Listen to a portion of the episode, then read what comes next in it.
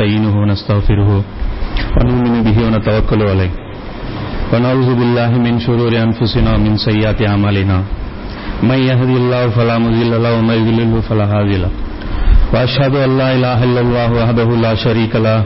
وأشهد أن محمدا عبده ورسوله أما بعد. اللهم صل على محمد وعلى ال محمد كما صليت على ابراهيم وعلى ال ابراهيم انك حميد مجيد. اللهم بارك على محمد وعلى ال محمد كما باركت على ابراهيم وعلى ال ابراهيم انك حميد مجيد رب اشرح لي صدري ويسر لي أمري. எல்லாம் வல்ல அல்லாஹ் ஜல்லஷானு தாலாவின் நல்லடியார்களே அல்லாஹ்வுடைய பெரும் கருணையின் காரணமாக நாமெல்லாம் இங்கே ஒன்று கொள்ளும் இருக்கிறோம் இன்னைக்கு நம்ம பார்க்கக்கூடிய தலைப்பு வந்து இந்த நபிசுல்லா சொல்லமுடைய வாழ்க்கை வரலாறு நம்ம தொடர பார்த்துட்டு இருக்கிறோம்ல கர்பலா அப்படின்னு சொல்லி டைட்டில் கொடுத்துருக்கோம் அதாவது ரசூல்லாவுடைய வாழ்க்கையை தொடங்கி கர்பலா வரைக்குமான அந்த நிகழ்வுகள் அதனுடைய தொடர்ச்சியாக இன்றைக்கு கிளாஸாக இது வந்து இன்ஷால்லா அது இன்னைக்கு பார்க்க போறோம். கடந்த கிளாஸ் வரைக்கும் பார்த்தீங்க அப்படின்னா தபுக்கு போர் வரைக்குமான ஒரு நிகழ்வை வந்து பார்த்துருந்தோம். இந்த நிகழ்வுல பார்த்தீங்கன்னா மக்காவுடைய ஹஜ் அதாவது முஸ்லிம்கள் செய்த முதல் ஹஜ்ஜும் அதை சுற்றி சில நிகழ்வுகளும் இன்னைக்கு வந்து நம்ம இன்னுடைய விஷயங்களா நம்ம பார்க்க போகிறோம் பொதுவாக இந்த ரசூல்லாவுடைய இந்த வாழ்க்கை வரலாறு பொறுத்த வரைக்கும் புதுசா சில பேர் வந்திருக்கிறாங்க. அதனால அது ரிப்பீட் பண்ணிடுறோம். நபிசுல்லா சொல்லமுடைய வாழ்க்கையை வந்து ஃபுல்லா சொல்றது இந்த கிளாஸுடைய பர்பஸ் கிடையாது. ரசூல்லாவுடைய மிஷனை டார்கெட் பண்ணி நபிசுல்லா சொல்லமுடைய மிஷன் எப்படி கம்ப்ளீட் ஆச்சு அதை எப்படி படிப்படியா நபிசுல்லா சொல்லம் வந்து அதை ஒர்க் அவுட் பண்ணாங்க அப்படிங்கிறது ரசூல்லாவுடைய புரட்சியை மட்டுமே மையமா வச்சு அதை ஒட்டிய சம்பவங்கள் மட்டுமே சொல்லப்படுது. ஏன்னா நிறைய விஷயங்கள் நம்ம விட்டுருவோம். இது மிஸ் இது மிஸ் ஆச்சு அது மிஸ் ஆச்சு அப்படின்னு சொல்லி உங்களுக்கு தெரியும். அப்ப ரசூல்லாவுடைய புரட்சி மட்டுமே சென்டர் பண்ணியிருக்கோம். அதே மாதிரி தான் இப்ப சமீபத்தில் அந்த உமர் சீரிஸ் அப்படின்னு சொல்லி ஒரு கத்தாருடைய கவர்மெண்டுடைய அந்த ஒரு மிக இது எம்பிசி அப்படிங்கிற ஒரு நிறுவனம் வந்து எடுத்திருக்காங்க. அது மிகப்பெரிய உலமாக்களை வச்சு. சும்மா வந்து ஒரு சினிமான ஒரு டைரக்டரையும் ப்ரொடியூசரையும் வச்சு லாப நோக்கத்திற்காக எடுத்து தேட்டரில் ஓட்டப்பட்ட சினிமா கிடையாது. ரசூல்லாவுடைய வாழ்க்கை வரலாறு இந்த சமுதாயத்துக்கு போய் சேரணும் அப்படிங்கிறதுக்காக இந்த உலகத்திலேயே இன்னைக்கு இருக்கக்கூடிய சுண்ணத்துல் ஜமாத் ஆலிம்கள்ல நம்பர் ஒன் ஆலிம் யார் அப்படின்னா யூசுப் கர்லாவி. அந்த அளவுக்கு அவருடைய கல்வி நாலேஜ் அவருடைய மாணவர் வந்து சாதாரண ஆள் கிடையாது. ரசூல்லாவை பத்தி அவங்களுடைய வரலாறு பத்தி தொள்ளாயிரம் பேஜ் ஆயிரம் பேஜ் கொண்ட புக் ஒவ்வொரு சஹாபிக்கும் அந்த மாதிரி எழுதியிருக்காரு. சாதாரண ஆள் கிடையாது அவரு தான் அவர்களுடைய டைலாக் ரைட்டர் ஹதீஸ்கள் அடிப்படையில டயலாக்ஸ் வந்து எழுதியிருக்காங்க. சும்மா அதுல இருக்கக்கூடிய எந்த விஷயங்களும் வந்து கிடையாது. பெரிய பெரிய ஆளுங்கள் அதை ரீசெக் பண்ணி அதுல இருக்கக்கூடிய ஒரு சில ஹதீஸ்கள் பலவீனமான ஹதீஸ்கள் இருக்கு. இருந்தாலும் பிரச்சனை இல்லாத பலவீனமான ஹதீஸ்கள். அதாவது பலமான ஹதீஸோட மோதாத கூடுதல் விளக்கங்களுக்காக சேர்க்கப்பட்ட சில ஹதீஸ்கள் இருக்கு. மற்றபடி அதுவும் பாத்தீங்கன்னா நபிசுல்லாசலமுடைய மிஷனை சென்டர் பண்ணி அதை வந்து கொண்டு போயிருப்பாங்க. பேர் மட்டும் பாத்தீங்கன்னா உமர் சீரீஸ் இருக்கும். ஆனா உமர் அவருடைய வாழ்க்கை மட்டும் கிடையாது. ரசூல்லாவுடைய வாழ்க்கையும் மொத்த புரட்சியும் சேர்த்து வந்து அவங்க கவர் பண்ணிருக்காங்க இன்னைக்கு வந்து இந்த மாதிரியான நிகழ்வுகள் இந்த மாதிரியான தலைப்புகள் வந்து இந்த உம்மத்துக்கு தேவை. ஏன் அப்படின்னா இன்றைய காலகட்டம் அந்த மாதிரியான ஒரு காலகட்டம். இந்த இன்டர்நேஷனல் மீடியாவை வந்து அப்சர்வ் பண்றவங்களுக்கு இது நல்லா தெரியும். இப்போ இன்டர்நேஷனல் மீடியாவை வந்து நீங்க அப்சர்வ் பண்ணீங்க அப்படின்னா குறிப்பா மிடில் ஈஸ்ட்ல நீங்க நடக்கக்கூடிய நிகழ்வுகளை பார்த்தீங்க அப்படின்னா உலகம் எவ்வளவு வேகமா அதனுடைய அழிவை நோக்கி போயிட்டு இருக்குது நபிசுல்லா உங்களுடைய முன்னறிவிப்புகள் எந்த அளவுக்கு வேகமா நிறைவேறிட்டு இருக்குது அப்படிங்கறத உணர்ந்தாங்க அப்படின்னா இந்த தேவையை அவங்களும் உணர்வாங்க. இல்ல அதாவது இந்த குதிரைக்கு பாத்தீங்கன்னா சைடுல கண்ணு கட்டி விட்டுருக்கும் நேரா அது பார்த்து ஒரு குறிப்பிட்ட டிஸ்டன்ஸ் மட்டும் தான் பார்க்கும். அந்த மாதிரி பார்வை இருக்கவங்களுக்கு ஒண்ணுமே தெரியாது. அதாவது தவளை கு- கிணத்துல கிணத்து தவளையா இருக்கிறவங்களுக்கு இதனுடைய முக்கியத்துவம் வந்து உணராது.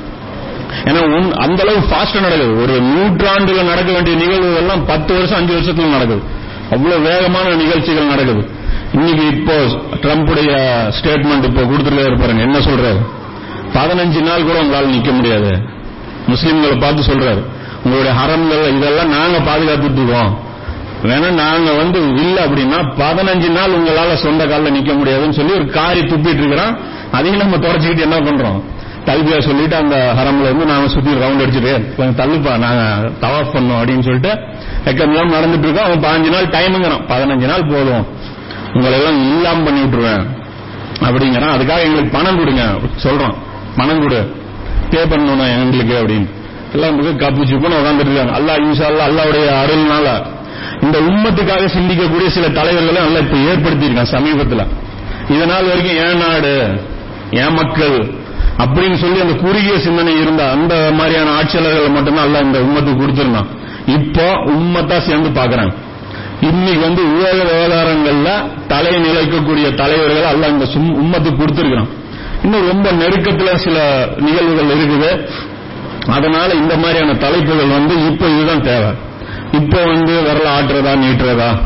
பிறகு கிழக்குல பாக்குறதா மேற்குல பாக்குறதா இது இது இது கரெக்டா அது கரெக்டா மூணு தக்பீரா ஏழு தக்பீரா? இதெல்லாம் இப்ப பிரச்சனையே கிடையாது. ஏன்னா நபிசுல்லா சொல்லம் அவங்க மார்க்கத்துல எது முக்கியம் எது பெரிய விஷயங்கள் சின்ன விஷயங்கள் ரசூல்லா பட்டியல் போட்டிருக்காங்க. சும்மா முரண்டு வேணா சொல்லிடலாம். எல்லாமே பெருசு எல்லாமே சின்னதுன்ட்டு. கூப்பிட்டு அவன் வாழ்க்கையில கடைபிடிக்கிறது எல்லாமே இருக்குதான்னு கேட்டானா மாட்டிக்குவான். வாயில வேணா ஸ்டேட்மெண்ட் கொடுவான் என்ன சின்ன விஷயம் பெரிய விஷயம்? எல்லாம் சமம் தான் ரசூல்லா சொன்னா எல்லாமே சமம் தான் அப்படின்னா மாட்டிக்குவோம் அதுவும் ஈசா நபி சொல்ற அந்த நிகழ்வுக்கு தகுந்த மாதிரி தான் நம்முடைய வாழ்க்கை இருக்கு. ஒட்டகங்களை முழுங்கிடுறது. கொசுவை ஃபில்டர் பண்றது. பெரிய பெரிய ஹராம பெரிய பெரிய குஃபுரு பெரிய பெரிய சிறுக்கள் ஒரு மேட்டரே கிடையாது. இத்தினோண்டு சிறுக்க பிடிச்சிக்கிட்டு அவனை பிடிச்சி நோண்டு நோண்டு நோண்டுறது அந்த மாதிரியான விஷயங்கள் இருக்குது. அதெல்லாம் அதுல இருந்து நம்மளை பாதுகாத்து சரியான ஒரு திசையின் பக்கம் சிந்திக்கக்கூடிய மக்களா அல்ல நம்மள ஆக்கியிருக்கு ரொம்ப பெரிய ஒரு நியமத்து. இது நாமளும் ரைட் ராங் ட்ராக் நாமளும் தவறான ஒரு ஆங்கிள் தான் நம்ம யோசனை பண்ணிட்டு இருந்தோம். குரான் ஹதீஸ் தான் வச்சிருந்தோம். ஆனா அதுல இருந்து வேற மாதிரியான விஷயங்களை மட்டுமே நாம முக்கியத்துவம் கொடுத்துட்டு இருந்தோம். இப்போ அல்லாஹ் தீனுடைய புரிதலை வந்து அல்லாஹ் நமக்கு கொடுத்துருக்கிறான். அல்லாவுக்கே எல்லா புகழும் இப்ப இந்த தபு போர் பத்தி நம்ம பிரிவா ரெண்டு நிகழ்வா பார்த்தோம். தபு போர்லயே பார்ட் ஒன் பார்ட் டூ பார்த்திருந்தோம். இந்த தபு போர் நடந்ததுக்கு அப்புறம் நபிசுல்லாஸ்லாம் அவங்களுக்கு என்ன நடந்தது அப்படின்னு பாத்தீங்க அப்படின்னா மிகப்பெரிய ஒரு பெனிஃபிட் வந்து ரசூல்லா கிடைக்குது. என்ன அப்படின்னா அரபு தீபகற்பத்துல அதாவது அந்த டோட்டல் சரௌண்டிங்ல மக்கா மதீனா அப்புறம் இந்த பக்கம் இருக்கக்கூடிய தாயிஃபா இருக்கட்டும் இந்த பக்கம் இருக்கக்கூடிய ஹுனைனா இருக்கட்டும் எல்லா ஏரியாவும் சேர்ந்து அதாவது பார்டர்ஸ் வரைக்கும் சிரியாவுடைய பார்டர் வரைக்கும் யாரும் என்று ஆக முடியாது. ரசூல்லா வச்சதுதான் சட்டம். அப்படிங்கிற அந்த ஒரு மிகப்பெரிய ஒரு அங்கீகாரம் வந்து நபிசுல்லாசலமுக்கு தபு போர்ல வந்து கிடைக்குது. உண்மையிலே வந்து அதாவது வர சில ஆலிம்கள் வந்து ஜும்மா பயான்கள்ல இதுலயும் வந்து பேசுவாங்க. என்ன அப்படின்னா மக்கா வெற்றி கிடைச்ச உடனே நபிசுல்லாசலமுக்கு வந்து எல்லாம் கூட்டம் கூட்டமா இஸ்லாத்தை ஏத்துக்கிட்டாங்கிறது ஏன்னா முன்னாடியே சுட்டி காட்டியிருந்தா தப்பு. ஏன்னா மக்கால கூட இஸ்லாம் ஏற்றுக்கொள்ளப்படல மக்கா வெற்றிக்கு அப்புறம் மொத்த மொத்த உலகம் ஏத்துக்கிட்டது மக்காவாசிகளே இஸ்லாத்தை ஏத்துக்காத ஒரு நிலைமை தான் இருந்தாங்க. மக்காவுல காபிர்கள் வாழ்ந்துட்டு தான் இருந்தாங்க. உண்மையிலே அந்த நிலைமை எப்போ ஏற்படுதுன்னா தபு போருக்கு அப்புறம் தான் ஏற்படுது. ஏன்னா தபுக் வந்து என்னது? ரோமாபுரியுடைய கண்ட்ரோல் இருக்கக்கூடிய ஒரு ஊர். அதை நோக்கி நபிசுல்லாசலம் படையெடுக்கும் போது ரோமாபுரிக்கு கோபம் வருது. என்ன இது? இத்தனை நாள் அரபுகள் வந்து நமக்கு அடங்கி இருந்தாங்க. இப்ப என்ன திடீர்னு இவங்களுக்கு வந்து ஒரு தைரியம்? அப்படின்னு சொல்லி மோத்தாங்கிற முதல்ல ஒரு மோத்தா யுத்தம் நடக்குது. அதுல ரெண்டு லட்சம் படைகளை வந்து மூவாயிரம் பேர் கொண்ட வீரர்கள் வந்து சமாளிக்கிறாங்கன்னு உடனே அவங்களுக்கு ஒரு இன்னொரு அவமானமா போகுது. அதுக்கு அடுத்த கட்டமா என்ன பண்றாங்க? அஞ்சு லட்சம் பேர் கொண்ட ஒரு படையை திரட்டி கொண்டு வராங்க. நபிசுல்லாசலம் இங்க பதிலுக்கு முப்பதாயிரம் பேர் கொண்ட ஒரு படையை கொண்டு போன உடனே ரசூல்லா வந்தாங்க அப்படின்ன உடனே அப்படியே அந்த மன்னன் என்ன வரான் பயந்து போய் பின்வாங்கி போறான். இதை பார்த்த உடனே இவங்க அதாவது நபிசுல்லாசலம் எதிர்க்கலாம் அப்படின்னு சொல்லி யாரெல்லாம் கனவு கண்டுட்டு இருந்தாங்களோ அவங்களுடைய தைரியம்லாம் நொடிஞ்சு நூலா போகுது. அதாவது தைரியமே இழந்து போய் அவங்க எல்லாம் அப்படியே நொந்து போயிடுறாங்க. இன்னி வந்து ரசூல்லாவை எதிர்க்கிறதுக்கு யாருமே இல்ல. ஏன்னா இருந்த எதிரிகள் எல்லாரும் அழிக்கப்பட்டாங்க. அதாவது மக்கா குறைசுகள் மிகப்பெரிய சக்தி அவங்க மக்கா வெற்றியில அழிக்கப்பட்டாங்க. அதே மாதிரி யூதர்கள் கைபர்லயும் சரி அதற்கு முன்னாடி நடந்த எல்லா நிகழ்வுகளையும் யூதர்கள் அடியோடு அழிக்கப்படுறாங்க. அப்போ ரசூல்லாவை எதிர்க்கிறதுக்கு இந்த பிராந்தியத்துல ஆளே கிடையாதுங்கும் போதுதான் சூப்பர் பவர் ஒண்ணு இருக்கு. நாங்க அதை கூட்டிட்டு வந்து உங்களை அடிப்போம். அப்படிங்கிற ஒரு தைரியம் இந்த காபிர்களுக்கு அந்த சிறிய சிறிய குழுக்களுக்கு இருந்துச்சு. அந்த தைரியமும் வலு இழந்து போனது எந்த போர்ல அப்படின்னா தபு போரின் போது முற்றிலும் அதுவும் தகர்ந்து போகுது. அந்த ஒரு கடைசி நம்பிக்கையும் அவங்களுடையது தபு அது வந்து க- இதாயிருது. இதோட வந்து ரசூல்லாவுடைய கை வந்து என்ன ஆயிருது? ஓங்கிருது. அதை தாண்டி ரசூல்லாவை தாண்டி இங்க யாரும் வாலாட்ட முடியாது. அப்படிங்கிறது நடக்குது. இது முடிஞ்ச உடனே நபிசுல்லாஸ்லம் என்ன பண்றாங்க? முனாஃபிகளை வந்து அடையாளப்படுத்தி உள்ள இருக்கக்கூடிய இந்த ஜமாத்தை வந்து தூய்மைப்படுத்துறாங்க. முஸ்லிம்கள் மத்தியில் இருக்கக்கூடிய முனாஃபிகளை அடையாளப்படுத்தி அவங்கள வந்து தூய்மைப்படுத்துறாங்க. இதுவும் வந்து ஹிஜ்ரி ஒன்பதுல இது நடந்தது. இது மாதிரி இது வரைக்குமான நிகழ்வுகளை நம்ம பார்த்திருந்தோம். இனி அடுத்தடுத்த நிகழ்வுகளை இன்ஷால்லா நம்ம பார்ப்போம். இதுல அடுத்த முக்கியமான ஒரு நிகழ்வு என்ன நடக்குது அப்படின்னா அந்த நஜ்ஜாஷி மன்னர் இருந்தார் இல்லையா? அவருடைய மரணம் ஏற்படுது. அதாவது அந்த நல்ல மனிதர் ஜாஃபர் அலிவங்களுக்கும் அந்த முஸ்லிம்களுக்கும் அடைக்கலம் கொடுத்தாங்க இல்லையா? அவங்களுடைய மரணம் வந்து ஏற்படுது. ரெக்கார்டிங் போட்டிருக்குல்ல அவங்களுடைய மரணம் வந்து ஏற்படுது. இது பாத்தீங்கன்னா புகாரில ஆயிரத்தி இருநூத்தி நாற்பத்தி அஞ்சாவது ஹதீஸா இது வருது. என்ன பண்றாங்க நபிசுல்லா சொல்லம் மஜ்ஜாசி மன்னர் மரணிச்ச உடனே அவருடைய பேர் என்ன? அசமா அசமாங்கிற அவருடைய பேரு. அவர் இறந்த அந்த அன்னைக்கே நபிசுல்லாசம் சொல்றாங்க இன்னைக்கு ஹபி ஹபஷாவில் ஒரு நல்ல மனிதர் இறந்திருக்கிறாரு. அப்படின்னு சொல்லி ஈத்கா கூட்டு போய் நபிசுல்லாசலம் ஜனாதா தொழுகை நாலு தக்பீர் சொல்லி ஜனாதா தொழுகை நடத்துறாங்க.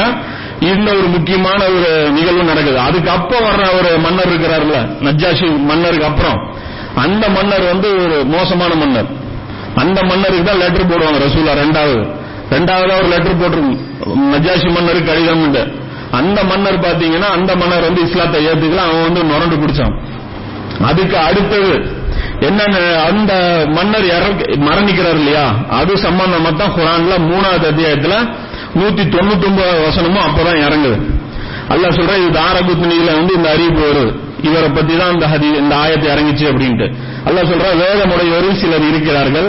அவர்கள் அல்லாவையும் உங்களுக்கு இறக்கப்பட்ட வேதத்தையும் அவர்களுக்கு இறக்கப்பட்டதையும் அல்லாவுக்கு பயந்தவர்களாக நம்பிக்கை கொள்கிறார்கள். சிலர் இருக்கிறாங்க. அவங்க உங்களையும் நம்புற அவர் முஸ்லீம் அப்படிங்கிறதுக்கு அல்லாஹ்வுடைய தூதரும் அல்லாவும் வந்து சாட்சி சொல்றாங்க. இது வந்து மூணு தொண்ணூத்தி ஒன்பதுல நூத்தி தொண்ணூத்தி ஒன்பதுல இந்த இதுல வருது.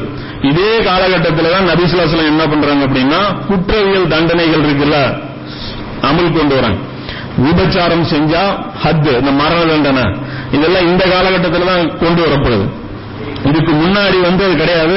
அந்த இவங்க இருக்கிறாங்க இல்லையா? அந்த மக்சூமி குலத்தை சார்ந்த ஒரு பெண் அவங்க கூட வந்து பாத்தீங்கன்னா அந்த காலகட்டத்தில் தான் வந்து நான் வந்து விபச்சாரம் பண்ணிட்டேன் அப்படின்னு சொல்லிட்டு அந்த தண்டனையை வந்து ஏத்துக்கிறாங்க. அப்போ மரண தண்டனை ஏன் இவ்வளவு லேட்டா நிறைவேற்றுறாங்கன்னா முதல்ல சமுதாயத்தை சுத்தம் பண்ணணும். நீ பாட்டுக்கு வந்து இன்னைக்கு வந்து இஸ்லாமிய தண்டனை சட்டங்கள் இங்க அமுல்படுத்தினா குற்றங்கள் குறைஞ்சிருமான்னு கேட்டா குறையாது. நீங்க வந்து விபச்சாரத்துக்கு உண்டான எல்லா வாசல்களையும் திறந்து வச்சுக்கிட்டு தண்டனை மட்டும் கடுமையாக்கிட்டோம் அப்படின்னா ஒண்ணும் குறைஞ்சிடாது ஏன்னா சினிமா இருக்கு தூண்டக்கூடிய விஷயங்கள் எல்லாமே இருக்கு. நபிசுல்லாஸ்லம் அது எல்லாத்தையுமே கண்ட்ரோல் பண்ணி தான் கடைசியா தான் இந்த தண்டனையை வந்து நபிசுல்லாஸ்லம் கொண்டு வந்தாங்க. அதாவது விபச்சாரம் செய்யறதுக்கு வாய்- வாய்ப்பே கிடையாது. அதை மீறிட்டு போய் விபச்சாரம் பண்றான்ல அவன் அடிக்கணும். சாராயம் குடிக்கிறதுக்கு வாய்ப்பே கிடையாது கடையே கிடையாது. அதை மீறி இவனே உற்பத்தி பண்ணிட்டு குடிக்கிறான்ல அவனை போய் அடிக்கணும். அப்ப அந்த மாதிரியான ஒரு சூழ்நிலையை நபிசுல்லாஸ்லம் முதல்ல ஏற்படுத்தினாங்க. இதே காலகட்டத்தில் தான் இஜிரி ஒன்பதுல தான் உம்மு குல்சும் ரலில்லா ஒண்ணு நபிசுல்லாசுலமுடைய மகள் அவங்களும் மரணம் அடைகிறாங்க யார்? உஸ்மான் ரலியாவுடைய மனைவி. அவங்க ரெண்டாவது மக ரெண்டாவது மகள். அவங்களும் மரணம் அடையாங்க ரசூலா சொல்றாங்க மூன்றாவது ஒரு மகள் இருந்தாலும் நான் வந்து இவங்களுக்கு கொடுத்திருப்பேன். உஸ்மான் அலி அவங்க நான் கல்யாணம் பண்ணி கொடுத்திருப்பேன். அப்படின்னு சொல்லி சொல்றாங்க. இது ஒரு முக்கியமான நிகழ்வு. அடுத்ததான் நடக்கக்கூடிய நிகழ்வு தான் மிக பிரம்மாண்டமான நிகழ்வு. இந்த நிகழ்வுல தான் ரசூல்லாவுடைய கண்ட்ரோல்ல மொத்த அரபு உலகமும் வருது. அது என்ன அப்படின்னு பாத்தீங்கன்னா இந்த ஹஜ்ஜுக்கு. அதாவது ஹிஜ்ரி ஒன்பதுல முதல் முறையா அபுபக்கர் அவங்களுடைய தலைமையில ஹஜ்ஜுக்கு நபிசுல்லாஸ்லாம் அனுப்புறாங்க. முன்னூறு பேர் கொண்ட ஒரு கூட்டத்தை வந்து நபிசுல்லாஸ்லாம் ஹஜ்ஜுக்கு அனுப்புறாங்க. இதுல பாருங்க அப்படின்னா மொத்தம் நபிசுல்லாஸ்லாம் உயிரோடு இருக்கிற வரைக்கும் மூன்று வருஷம் ஹஜ் நடந்துச்சு. மூன்று வருஷம். ஹிஜ்ரி எட்டுல மக்கா வெற்றி நடக்குது. ஹிஜ்ரி ஒன்பதுல அபுபக்கருடைய தலைமையில ஹஜ் நடக்குது. ஹிஜ்ரி பத்துல ரசூல்லாவுடைய தலைமையில ஹஜ் நடக்குது. ஆனா ரசூல்லா ஹிஜ்ரி எட்டுலயும் பண்ணல ஒன்பதுலயும் பண்ணல. ஏன் பண்ணல அப்படின்னா ஹிஜ்ரி எட்டுல முஷ்ரிக்குகள் காபிர்கள் இருக்காங்க இல்லையா அவங்களுடைய வழக்கப்படி ஹஜ் நடந்துச்சு. முஸ்லிம்களுடைய வழக்கப்படி ஹஜ் நடக்கல. காபிர்களுடைய வழக்கப்படி அறியாமை கால வழக்கப்படியே ஹஜ் நடந்தது. ஆனா கண்ட்ரோல் யார்கிட்ட இருக்கு? நபிசுல்லாஸ்லாம் கையில தான் இருக்கு. அதுக்கு அடுத்த வருஷம் முஸ்லிம்கள் அவங்க வழக்கப்படி ஹஜ் செஞ்சாங்க காபிர்கள் அவங்க வழக்கப்படி ஹஜ் செஞ்சாங்க. ரெண்டு ஹஜ்ஜா நடக்குது. இந்த குரூப் தனியா அவங்க ஸ்டைல்ல செய்யறாங்க இவங்க இந்த ஸ்டைல்ல செய்யறாங்க அப்போ ரசூல்லா போல ரசூல்லா எப்போ போனாங்கன்னா வெறும் முஸ்லிம்களுடைய வழக்கப்படி மட்டுமே ஹஜ் நடந்த அந்த காலகட்டத்தில் மூன்றாவது ஹஜ்ல தான் நபிசுல்லாசலம் போறாங்க. இப்ப இந்த நேரத்துல அபூபக்கர் அலில்லாஹு அவங்கள வந்து அனுப்புறாங்க. அமீராக்கி முன்னூறு பேர் கொண்ட ஒரு குரூப் வந்து நபிசுல்லாசலம் அனுப்புறாங்க. இவங்களை அனுப்பின உடனே தௌபாவுடைய சூரா இறங்குது. இது வந்து பாத்தீங்கன்னா புகாரில நாலாயிரத்தி முன்னூத்தி அறுபத்தி மூணாவது ஹதீஸாவும் இருக்கு. மூவாயிரத்தி அறுநூறு திருமில திருமியில வந்து மூவாயிரத்தி ஆறாவது ஹதீஸா இந்த ஹதீஸ் வந்து இருக்கு. இந்த தௌபாவுடைய ஹதி தௌபாவுடைய இந்த வசனங்கள் வந்து இறங்குது. அதுல வந்து நிறைய ஒரு முரண்பட்ட அறிவிப்புகள் வருது.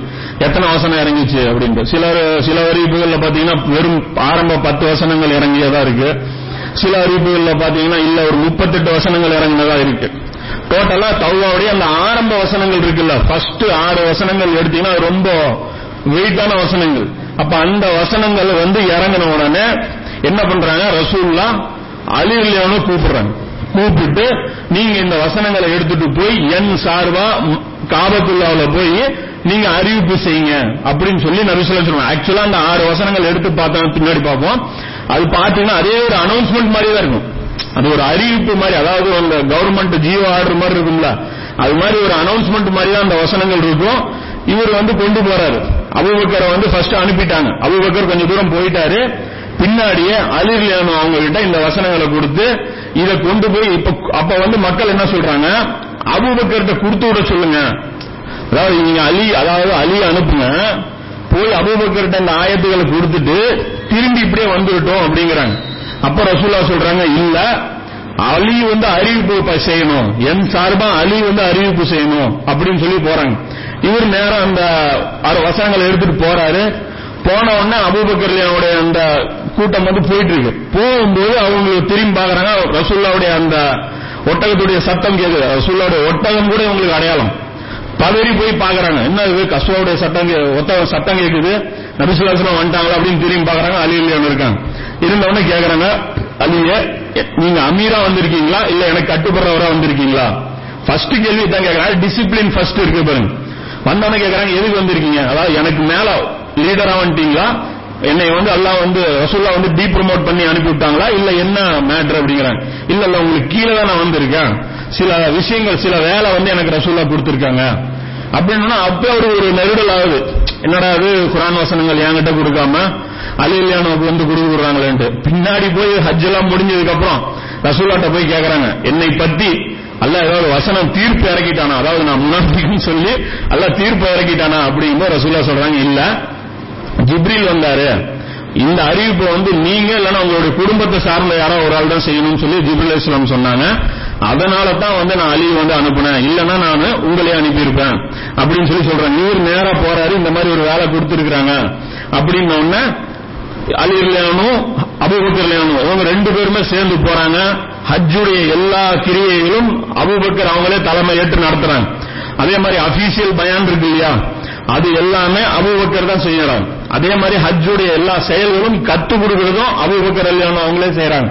எல்லாம் முடிஞ்சு பத்தாவது நாள் அதாவது யவுமுன் நகர் அந்த பலியிடக்கூடிய அந்த நாள்ல மட்டும் நபி அதாவது அலி அலியானு எந்திரிச்சு அபுபக்கருக்கு அப்புறம் இவர் எந்திரிச்சு நின்னு இதை அறிவிப்பு செய்யறாங்க இது வந்து அறிவிப்பு என்ன இருக்குது அப்படின்னு பாத்தீங்க அப்படின்னா இதுல இன்னொரு முக்கியமான விஷயம் நம்ம கவனிக்கணும். என்னன்னா ஷியாக்களுக்கு இந்த சம்பவம் ஒரு பூஸ்ட் டானிக் மாதிரி.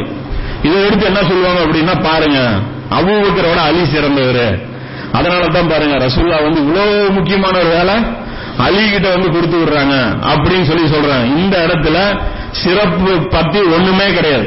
அதாவது தேவையில்லாம அதாவது எதை கிடைச்சாலும் ஒரு சார்ந்து ஒரு நிலையை எடுத்துட்டோம் அப்படின்னா இது இந்த மாதிரியான ஒரு நிலைப்பாடு தான் வரும். இந்த உம்மத்துல சிறந்தவர் அபுபக்கர் அவர் தான் அதுக்கு அடுத்ததுதான் எல்லாருமே தவிர அதுக்கு அடுத்தது உமர். அதுக்கு அடுத்தது மூணாவது உஸ்மானா அலியாங்கிறதுல வேணா மாற்று கருத்து இருக்கு. ஆனா ஃபர்ஸ்ட் இவங்க ரெண்டு பேருங்கிறதுல மாற்று கருத்தே கிடையாது. ஷேஹைன் அப்படின்னா இவங்க ரெண்டு பேர் தான். அப்ப சிறப்புகள் அப்படின்னு எடுத்தீங்கன்னா இவங்க ரெண்டு பேருடைய சிறப்பு தான் மிகப்பெரிய சிறப்பு. இதுல வந்து மாற்று கருத்து கிடையாது. இது அலி அவங்களே சொல்லியிருக்காங்க.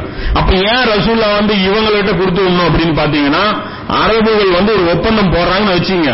அந்த ஒப்பந்தத்தை வந்து ரத்து செய்யக்கூடிய அதிகாரம் வந்து அந்த போட்ட ஆளுக்கு தான் உண்டு. என்கிட்ட பேசுனீல்ல நீ தான் செய்யணும்பாங்க. அப்படி இல்ல அப்படின்னா அவங்க ஃபேமிலி மெம்பர் வரணும். இது ரெண்டு இருந்தா மட்டும்தான் அரபுகள் வந்து ஒத்துக்குவாங்க. இன்னைக்கும் பாருங்க இந்த கவுண்டர்கள்ட்ட ஒரு பழக்கம் இருக்கும். பத்திரிகை வைக்கிறதுக்கு முடி அதாவது அவங்களுடைய அந்த முடி இறக்குறாங்க இல்லையா நாவிதர் அவரை தான் அனுப்புவாங்க. அதுதான் மரியாதையும். அவரே நேரடியா போய் பத்திரிகை வச்சா அது அவமானம். என்ன நீ முறைப்படி செய்யல அப்ப முறைன்னு ஒண்ணு இங்க வச்சிருக்கிறாங்க. அந்த முறை என்ன அந்த அரபுகளுடைய முறை என்ன அப்படின்னா ஒரு அக்ரிமெண்ட் போட்டா அந்த அக்ரிமெண்ட்டை கேன்சல் பண்ணணும் அப்படின்னா சம்பந்தப்பட்டவரே நேரில் வரணும். இல்லைன்னா அவர் ஃபேமிலியில இருந்து ஒரு ஆள் வரணும். அதன் அடிப்படையில தானே தவிர சிறப்பு அப்படின்னு எடுத்தோம்னா அலிரலியாவுடைய சிறப்பு அபுபக்கருக்கு மேல கிடையவே கிடையாது.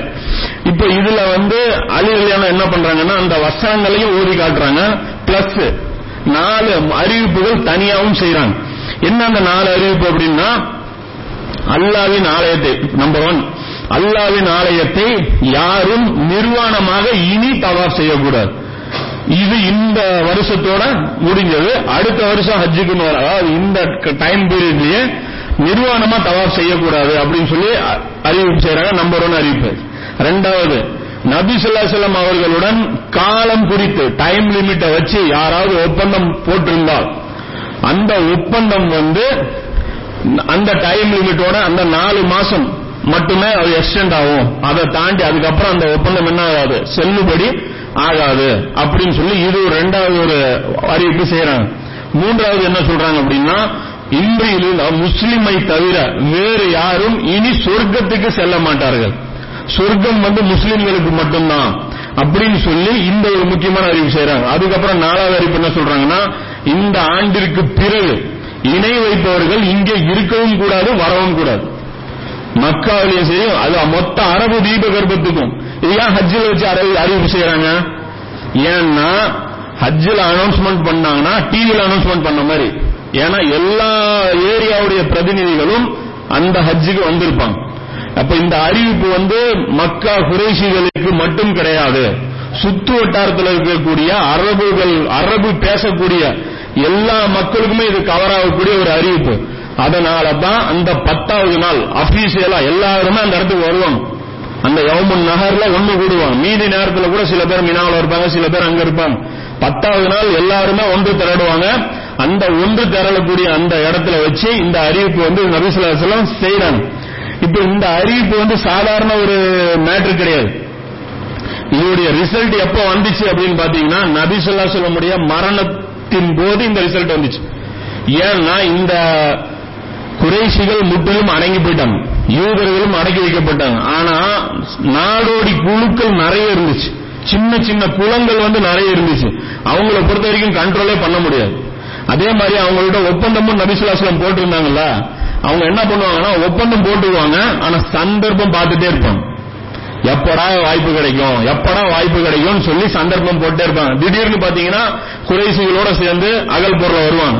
திடீர்னு பாத்தீங்கன்னா கைபூர் பொருளை பாத்தீங்கன்னா இவங்களோட கை கொடுத்து நிப்பாங்க. இவங்க யாரு கூட எப்ப போய் சேருவாங்கன்னே தெரியாது. திடீர்னு வருவாங்க கொள்ளையடிச்சுட்டு போயிடுவாங்க.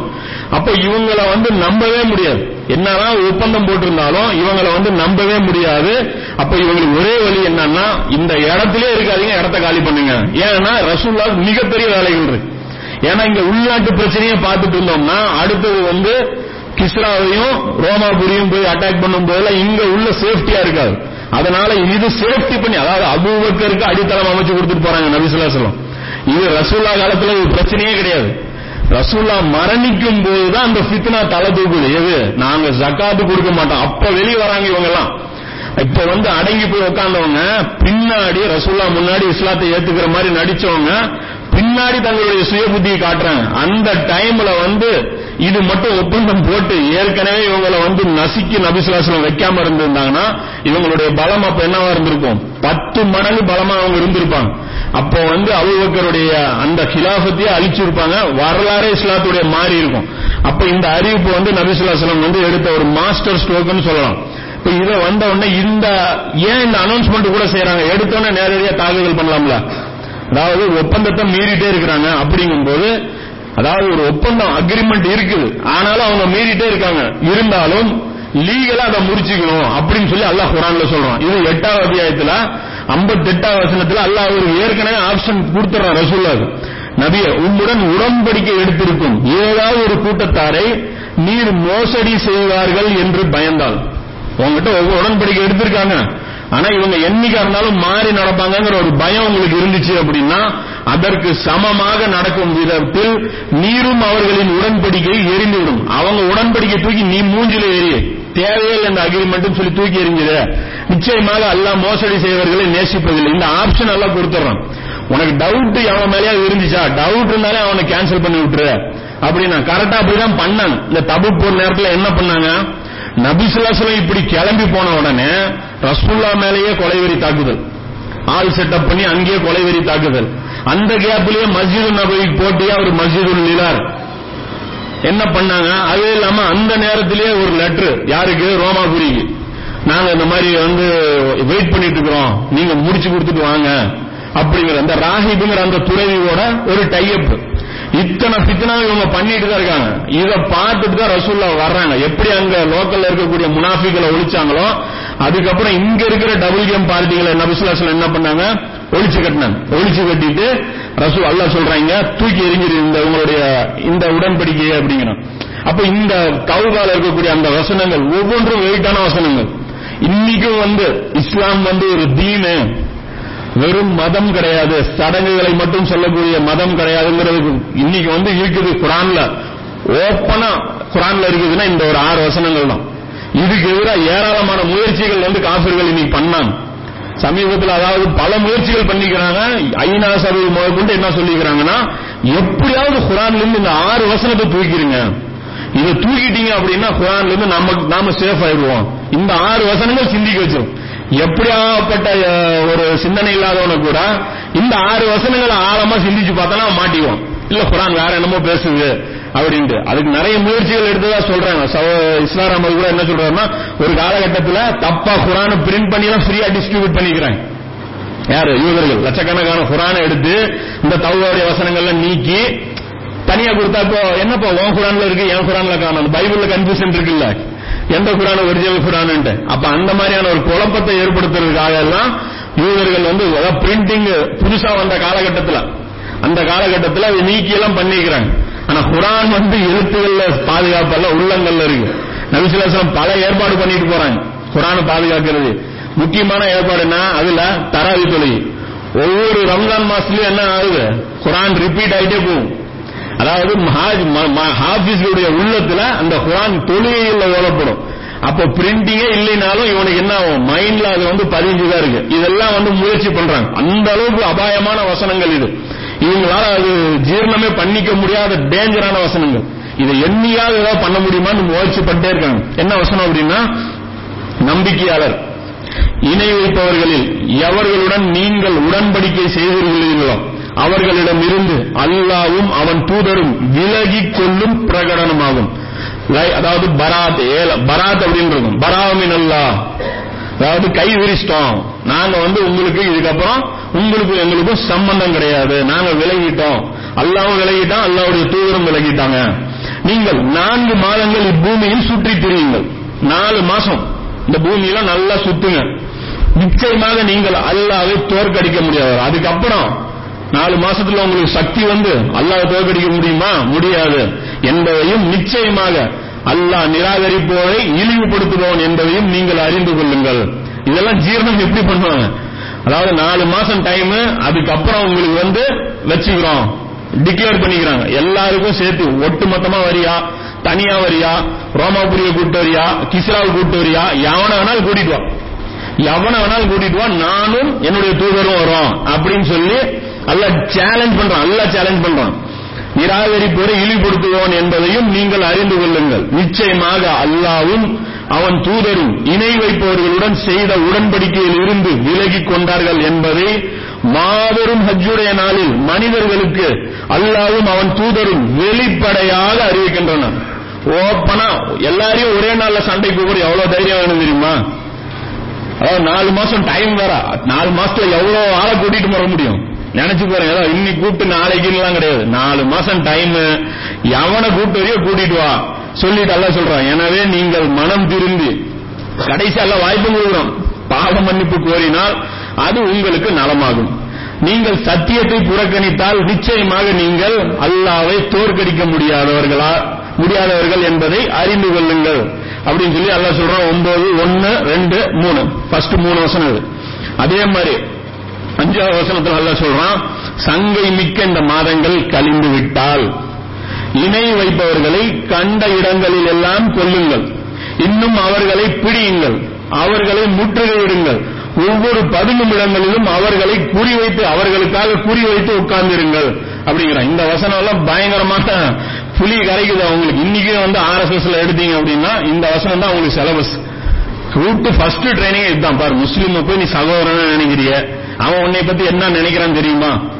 அப்படின்னு சொல்லி இந்த வசனங்களை காமிக்கிறது. நமக்கு வேலை என்னன்னா இந்த வசனங்களுடைய ஒரிஜினல் மீனிங் நம்ம கத்துக் இந்த வசனம் காபிர்களை கொல்ல சொல்லியா சொல்லுது. இது என்ன மாதிரியான வசனம்? இதோடைய படிப்பினை என்ன? இது இந்த உம்மத்துக்கு புரிய வைக்கணும்.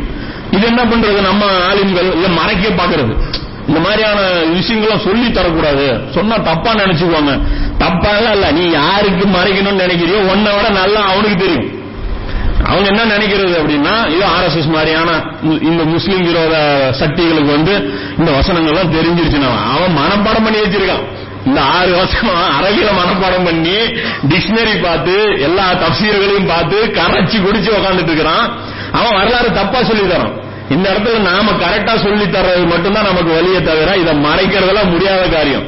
ஆனால் அவர்கள் பாவ மன்னிப்பு கோரி தொழுகையும் கடைபிடித்து ஜக்காத்தும் கொடுத்து வந்தால் அவர்களை அவர்கள் வழியில் விட்டு விடுங்க அவங்க தௌபா செய்யணும். யாரு? இந்த மக்க அரபு தீபகத்தில் இருப்பாங்க.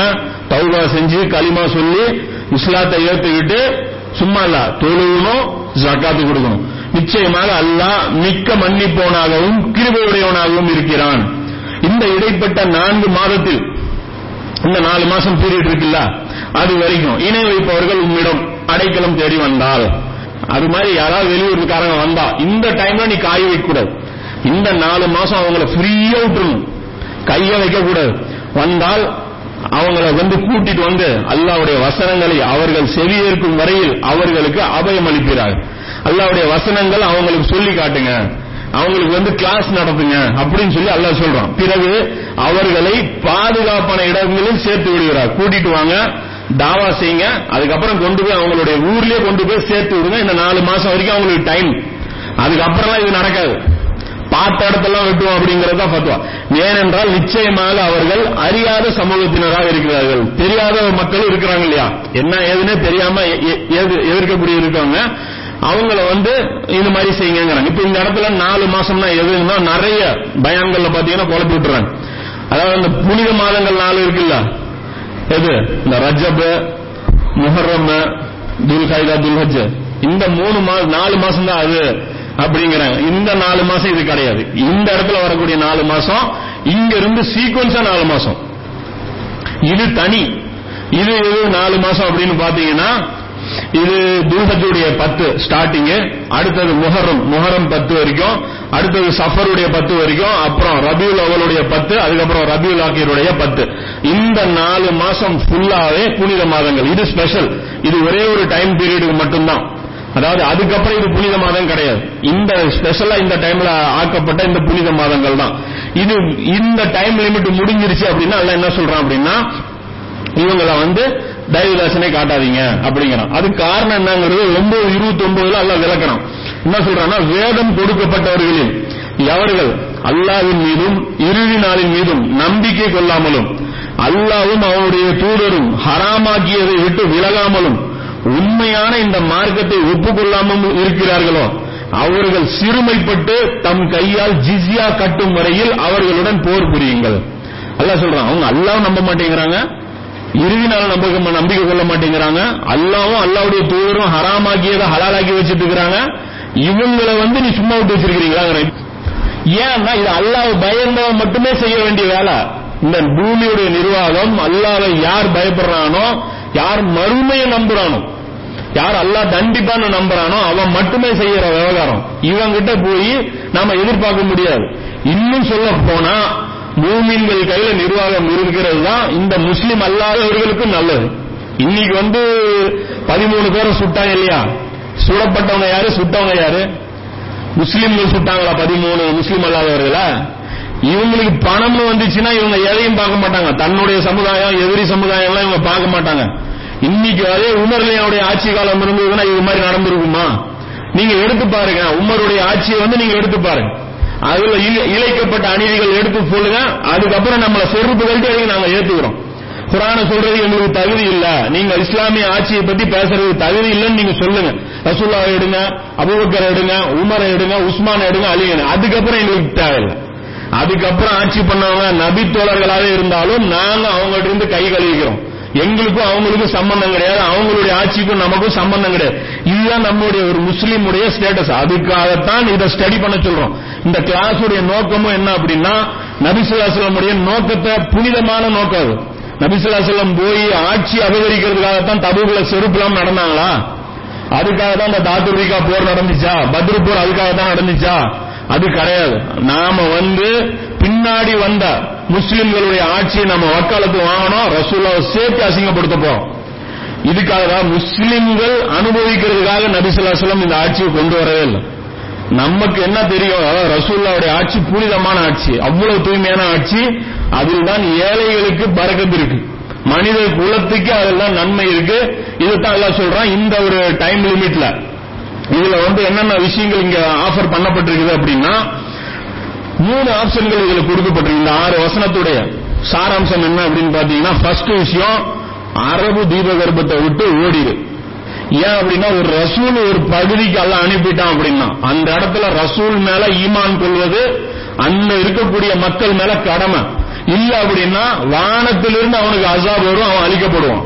இங்க நபிசுல்லா சொல்லமுடைய உம்மத்தை அழிக்கப்படாதுங்கிறதுனால ரசூல்லா கேக்குறாங்க இடத்த தயவு செஞ்சு காலி பண்ணிட்டு போயிருங்க ரசூல்லா எந்த ஏரியாவுக்கு இல்ல ரசூல். நம்ம எல்லாருக்கும் இறை தூதர் தான். இருந்தாலும் எந்த மொழியில வேதம் இறக்கப்பட்டதோ எந்த மொழி அந்த இறை தூதருடைய மொழியோ அந்த ஜோன் மட்டும்தான் கவர் ஆகும். அரபி நபிசுலாசலம் பேசினாங்க. அரபு மொழியில அல்லாவும் பேசிட்டான். அல்லாவுடைய வேதமும் அரபு மொழியில இறங்கிச்சு. சோ அரபு தீபகற்பம் மட்டும்தான் இந்த அசாபுடைய அந்த கண்டிஷனுக்கு வரும். மீதி அதுக்கப்புறம் எக்ஸ்டென்ஷன் ஆனாலும் அந்த கண்டிஷனுக்கு வராது. அதாவது நாம ரெண்டாம் தர குற்ற அதாவது குற்றவாளியில ஏ வருவோம் தெரியுமா? ஃபர்ஸ்ட் அக்யூஸ்ட் ஏ அப்படிமா? அதுக்கப்புறம் பின்னு சேர்த்துவோம். அது மாதிரி நாம வந்து ஏ கிடையாது. நம்ம பி நம்ம கொஞ்சம் அடி கம்மி விழும் நம்ம வந்து பி கிரேட்ல வருவோம். ஆனா நம்ம ஆனாலும் நம்ம குற்றவாளி தான். ஆனாலும் நம்ம அல்லாவுடைய ரசூலை நிராகரிக்கிற குற்றவாளிகள் தான் வருவோம். அப்ப ஃபர்ஸ்ட் கண்டிஷன் ரசூலா சொல்றாங்க. அந்த மூன்று விஷயங்கள் அதுல வந்து வருது. என்ன அப்படின்னா இடத்த காலி பண்ணிட்டு போயிரு. நாலு மாசத்துக்கு அப்புறம் நீ கண்ணிலே படக்கூடாது. அப்படிங்கிறாங்க ஃபர்ஸ்ட் ரெண்டாவது இல்லைன்னா இஸ்லாத்தை ஏத்துக்கோ. அதாவது ரசூல் அல்லாவுடைய தூதர்னு ஏத்துக்கோ. உனக்கு என்ன சான்று வேணுமோ அது கொடுக்கப்படும். இது ரெண்டாவது கண்டிஷன் மூணாவது ரசூல்லா கூட தயாராகும் சண்டை போடுறது தயாராயிக்கும் மூணு ஆப்ஷன் கொடுக்கப்பட்டிருக்கு. இந்த இடத்துல பொண்ணே ஆகணும் இல்ல உனக்கு உயிர் பயம் இருந்தா இடத்த காலி பண்ணிட்டு போயிரு. நீ போய் சிரியால செட்டில் ஆகிக்கோ. நீ போய் எகிப்துல செட்டில் ஆகிக்கோ. நீ எங்கேயோ போய் செட்டில் ஆகிக்கோ. ரசூலுடைய பகுதியில நீ இருக்கக்கூடாது அப்படிங்கிறாங்க. இந்த மூன்று ஆப்ஷன் நபிசுல்லா சொல்லும் இது கொடுக்குறாங்க. அப்ப இந்த நாலு மாதம் முடிஞ்ச உடனே விளைவு என்ன வந்தது? என்ன வந்தது அப்படின்னா இதுக்கப்புறம் தான் அந்த கூட்டம் கூட்டமா இஸ்லாத்துக்கு வரான். அது சொல்ல அல்லாவுடைய உதவியும் அந்த கூட்டம் கூட்டமாக கூட்டம் கூட்டமா சும்மா வரல. எடுக்க வேண்டிய கையில எடுத்தாதான் வந்தான். ரசூல்லா இந்த கல்கியில கல்கி அவதார பத்தி சொல்லுவாங்கல்ல இந்த இதுல என்ன சொல்லுவாங்க கண்டித்து உணர்த்துவார்கள் அப்படின்ட்டு. நல்ல விதமா சொன்னாங்க. பதிமூணு வருஷம் இருந்து சொன்னாங்க. கேட்டு தொலைல அடுத்த பத்து வருஷமும் சொல்லியாச்சு. இதுக்கப்புறம் தாவா செஞ்சுட்டே இருப்பாங்களா?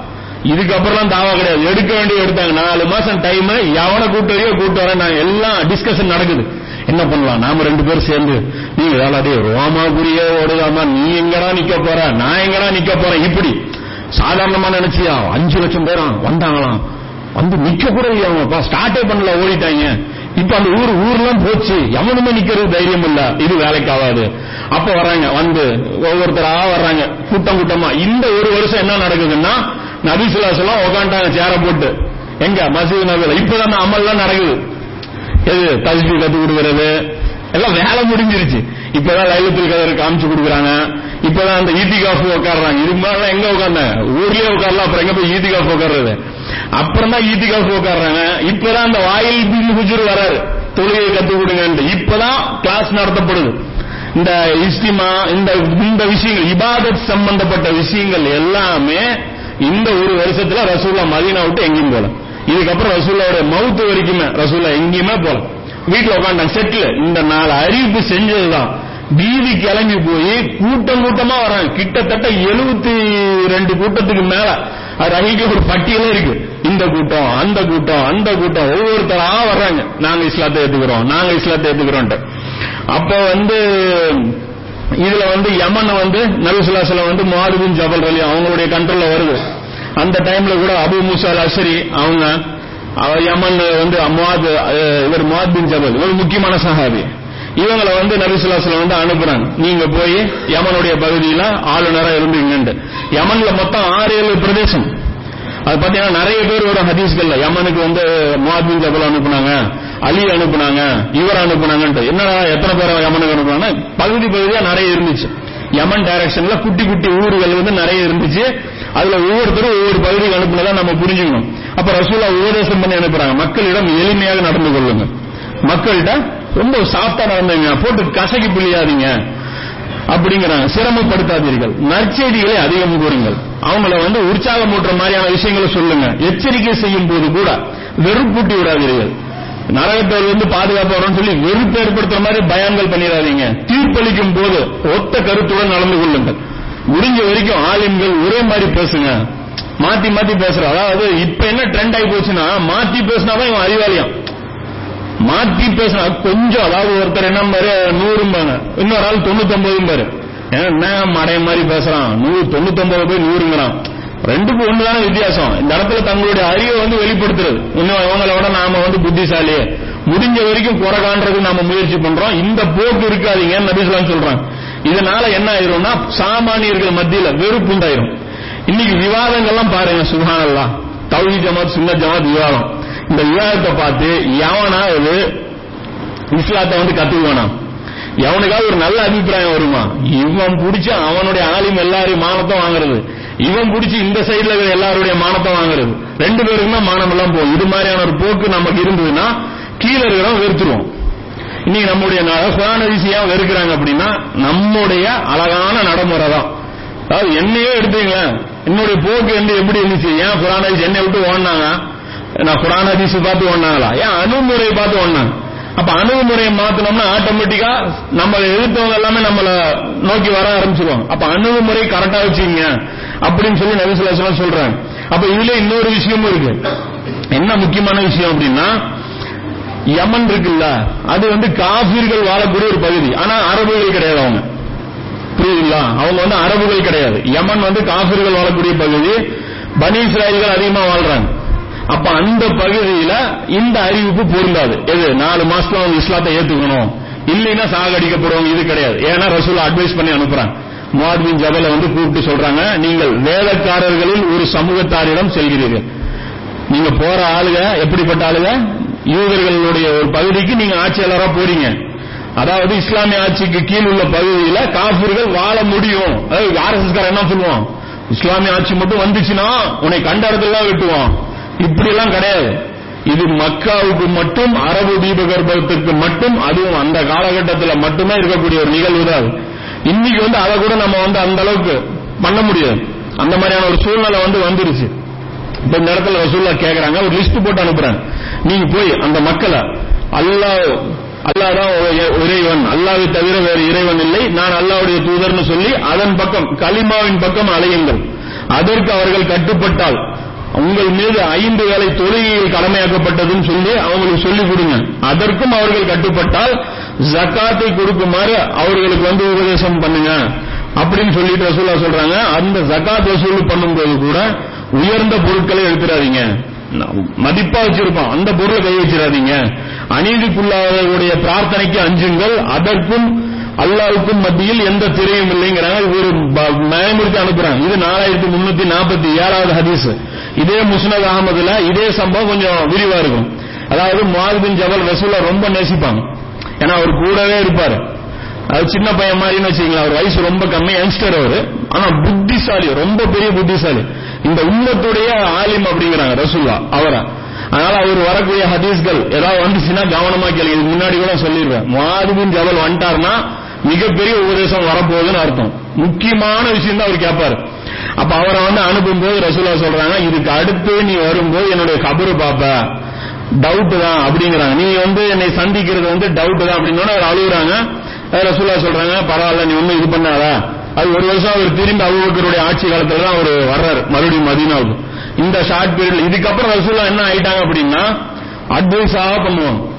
அதாவது கடைசி காலகட்டம் நெருங்கிருச்சுன்னா அந்த அட்வைஸா பண்ணுவோம் தெரியுமா? இப்படி நடந்துக்கோ அப்படி நடந்துக்கோ. இதுக்கப்புறம் இருந்தது எல்லாமே அட்வைஸா இருக்கும். அது எப்படி இருக்கும்? கியாமத் நாள் வரைக்கும் தொலைநோக்கு பார்வை கொண்ட உபதேசங்களா இந்த உம்மத்துக்கே இருக்கும். ஏன்னா இப்போ வேலை முடிஞ்சு போச்சு. எப்படி வந்து இங்க இங்க- இங்க இந்த ஆட்சியை எப்படி கொண்டு வர்றது? அதெல்லாம் எல்லா வேலையும் முடிஞ்சிருச்சுங்கும் போது ஒரு ரிலாக்ஸ் மோடுக்கு ரசூலா வந்துடுறாங்க. வந்தவொடனே அட்வைஸ்கள் அதிகம் அதிகமா சொல்லுவாங்க. அது எல்லாமே பாத்தீங்கன்னா இந்த மாதிரி ஒரு அட்வைஸ் ரசூலா சொல்றாங்க. இதுல இந்த இதே சம்பவம் ஹாக்கிம்ல வரும். ஹாக்கிம்ல எப்படி வருதுன்னா நம்பர் நோட் பண்ணல ஹதீஸ். இது முஸ்னத் அமல பாத்தீங்கன்னா இருபத்தி ரெண்டாயிரத்தி நானூத்தி ரெண்டாவது ஹதீஸ் அது வருது. ஹாக்கிம்ல எப்படி வரும்னா மாதின் ஜபல கூப்பிட்டு சொல்லுவாங்க. நீ இந்த மாதிரி ஒரு ஊருக்கு போற அங்க போய் நீ எப்படி தீர்ப்பளிப்பேங்கிறாங்க அப்ப அவர் சொல்லுவாருன்னா அல்லாவுடைய வேதத்துல இருந்து பார்த்து தீர்ப்பளிப்பேன் அப்படிம்பாங்க. சரி அதுலயும் இல்லைன்னா அப்படிம்பாங்க. அப்ப வந்து சொல்லுவாங்க இல்ல உங்களுடைய வழிமுறையை பார்த்து நான் தீர்ப்பளிப்பேன் அப்படின்னு. அதுலயும் இல்லைன்னா அப்படிங்கும்போது அவர் சொல்லுவாரு நான் வந்து சுயமா சிந்திச்சு. ரெண்டுல இருந்து விளங்கி நானா தீர்ப்பளிப்பேன் அப்படிங்கும்போது அவர் சொல்லுவாரு ரசூல்லா சொல்லுவாங்க நீ வந்து அல்லாவுடைய ரசூல்லா சொல்லுவாங்க அல்லாவுடைய தூதருடைய தூதருக்கு நேர்வழி காட்டி அல்லாவுக்கு எல்லா புகழும். அப்ப சரியான ஒரு பதில் நீங்க சொல்றீங்க அப்படின்னு சொல்லி சொல்லுவாங்க. இந்த மாதிரியான ஒரு விஷயம். அதே அதே காலகட்டத்தில் தான் ஒரு முக்கியமான இன்னொரு சம்பவம் நடக்குது. என்ன அப்படின்னா நபிசுல்லாஸ்லாம் ஒரு சின்ன ஒரு வேலைக்கு ஒரு கூட்டத்தை அனுப்புறாங்க. அப்துல்லா பின் ஹுதாஃபர் அலி அவங்களுடைய தலைமையில அனுப்புறாங்க. அவர் என்ன பண்றாரு? போயிட்டு வேலையெல்லாம் முடிஞ்சிருச்சு திரும்பி வர்றாங்க. வரும்போது என்ன ஆயிருது? அவர் கொஞ்சம் ஷார்ட் டெம்பர் கொஞ்சம் கோவம் அதிகமா உள்ளவர். என்னமோ ஒரு வேடிக்கையா அவர் ஒரு செய்ய செய்யறாரு என்ன ஆயிருது? கோவம் டக்குன்னு ஒரு சுருன்னு வந்துருது. வந்துட்டு என்னங்கிறாரு? நபிசுல்லாஸ்லாம் எனக்கு கட்டுப்பட சொல்லியிருக்காங்கல்ல அப்படிங்கிறாங்க. ஆமா இவர் அன்சாரி அன்சாரியில் ஒருத்தர். நபிசுல்லாஸ்லாம் வந்து எனக்கு கட்டுப்பட சொல்லியிருக்காங்களா அப்படிங்கிற ஆமா அப்படின்னு போய் எல்லாம் விறகு சேகரிச்சுட்டு வாங்க அப்படிங்கிறாரு. போய் எல்லாரும் விறகு சேகரிச்சுட்டு வராங்க சொல்லல எதுக்குன்ட்டு அப்புறம் கொண்டாந்து வச்சோன்னு நெருப்பு மூட்டுங்க அப்படிங்கிறாரு. இப்ப பத்த வைக்கிறாங்க. பத்த வச்சதுக்கு அப்புறம் சொல்றாங்க எல்லாரும் குதிங்க அப்படிங்கிறாரு. கோவம். அப்ப இவங்க எல்லாரும் சகாபாக்கள் சொல்லிட்டு இருக்காங்க இந்த நெருப்பு பயந்து தானே நாங்க இஸ்லாத்தை ஏத்துக்கிட்டோம். மறுபடியும் நெருப்புலயே குதிக்கிறதா? அப்படின்னு சொல்லி அவங்க கேட்கும்போது பின்னாடி அவர் கோபம் வந்து தணிஞ்சு போய் சரின்னு சொல்லிட்டு எல்லாரும் கிளம்பி போயிடுவாங்க. அப்ப ரசூல்லா சொல்லுவாங்க இந்த நெருப்புல மட்டும் நீங்க குதிச்சிருந்தீங்க அப்படின்னா ஹியாமத் நாள் வரை நீங்க அதிலே இருந்திருப்பீங்க. கீழ்ப்படிவது என்பது நற்செயல்களில் தான் என்று சொன்னார்கள். இப்ப இந்த இடத்துல அமீருக்கு கட்டுப்படுறது இந்த விஷயம் வருது இல்லையா? இந்த இடத்துல என்ன அப்படின்னா தீனுன்னா என்னன்னு புரிஞ்சிருந்தா தான் இந்த இடத்துல முடிவு எடுக்க முடியும். இல்லைன்னு வச்சுக்கோங்க ஒரே ஒரு சட்டம் மட்டும் எனக்கு தெரியும். அமீர் கட்டுப்படுறது ரசூலா சொன்னாங்க. அமீர் சொன்னா செய்யணும். இதை தாண்டி உனக்கு ஒண்ணும் தெரியல. இப்ப இந்த இடத்துல என்ன பண்ணிருப்பாங்க? எல்லாரும் மாடு மாதிரி குதிச்சிருப்பாங்க. டபக் டபக் டபக்குன்ட்டு.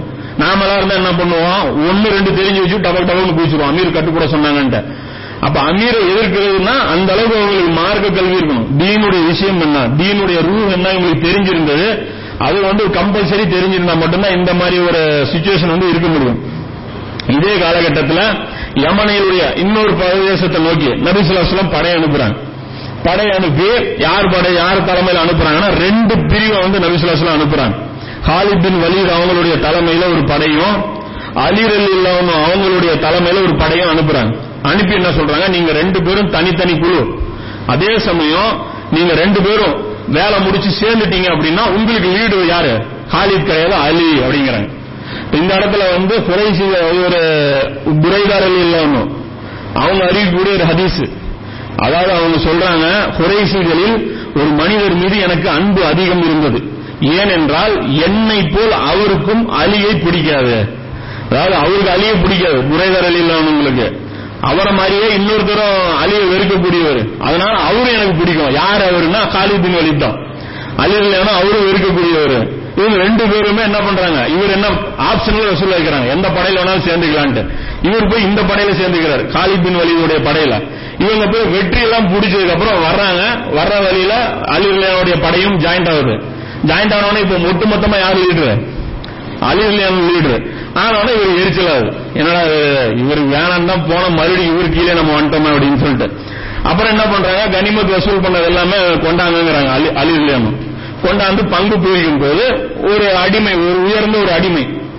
அது வந்து எல்லாருமே என்ன பண்றாங்க இந்த அடிமை நம்ம பங்குல வந்ததுன்னா நல்லா இருக்கும் அப்படின்னு சொல்லி கணக்கு போட்டு வச்சிருக்காங்க இப்போ இவர் வராரு ஒரு பிரிக்கிறார் பங்கு பிரிக்கிறாரு பங்கு ஃபர்ஸ்ட் குமுசு பிரிப்பாங்க.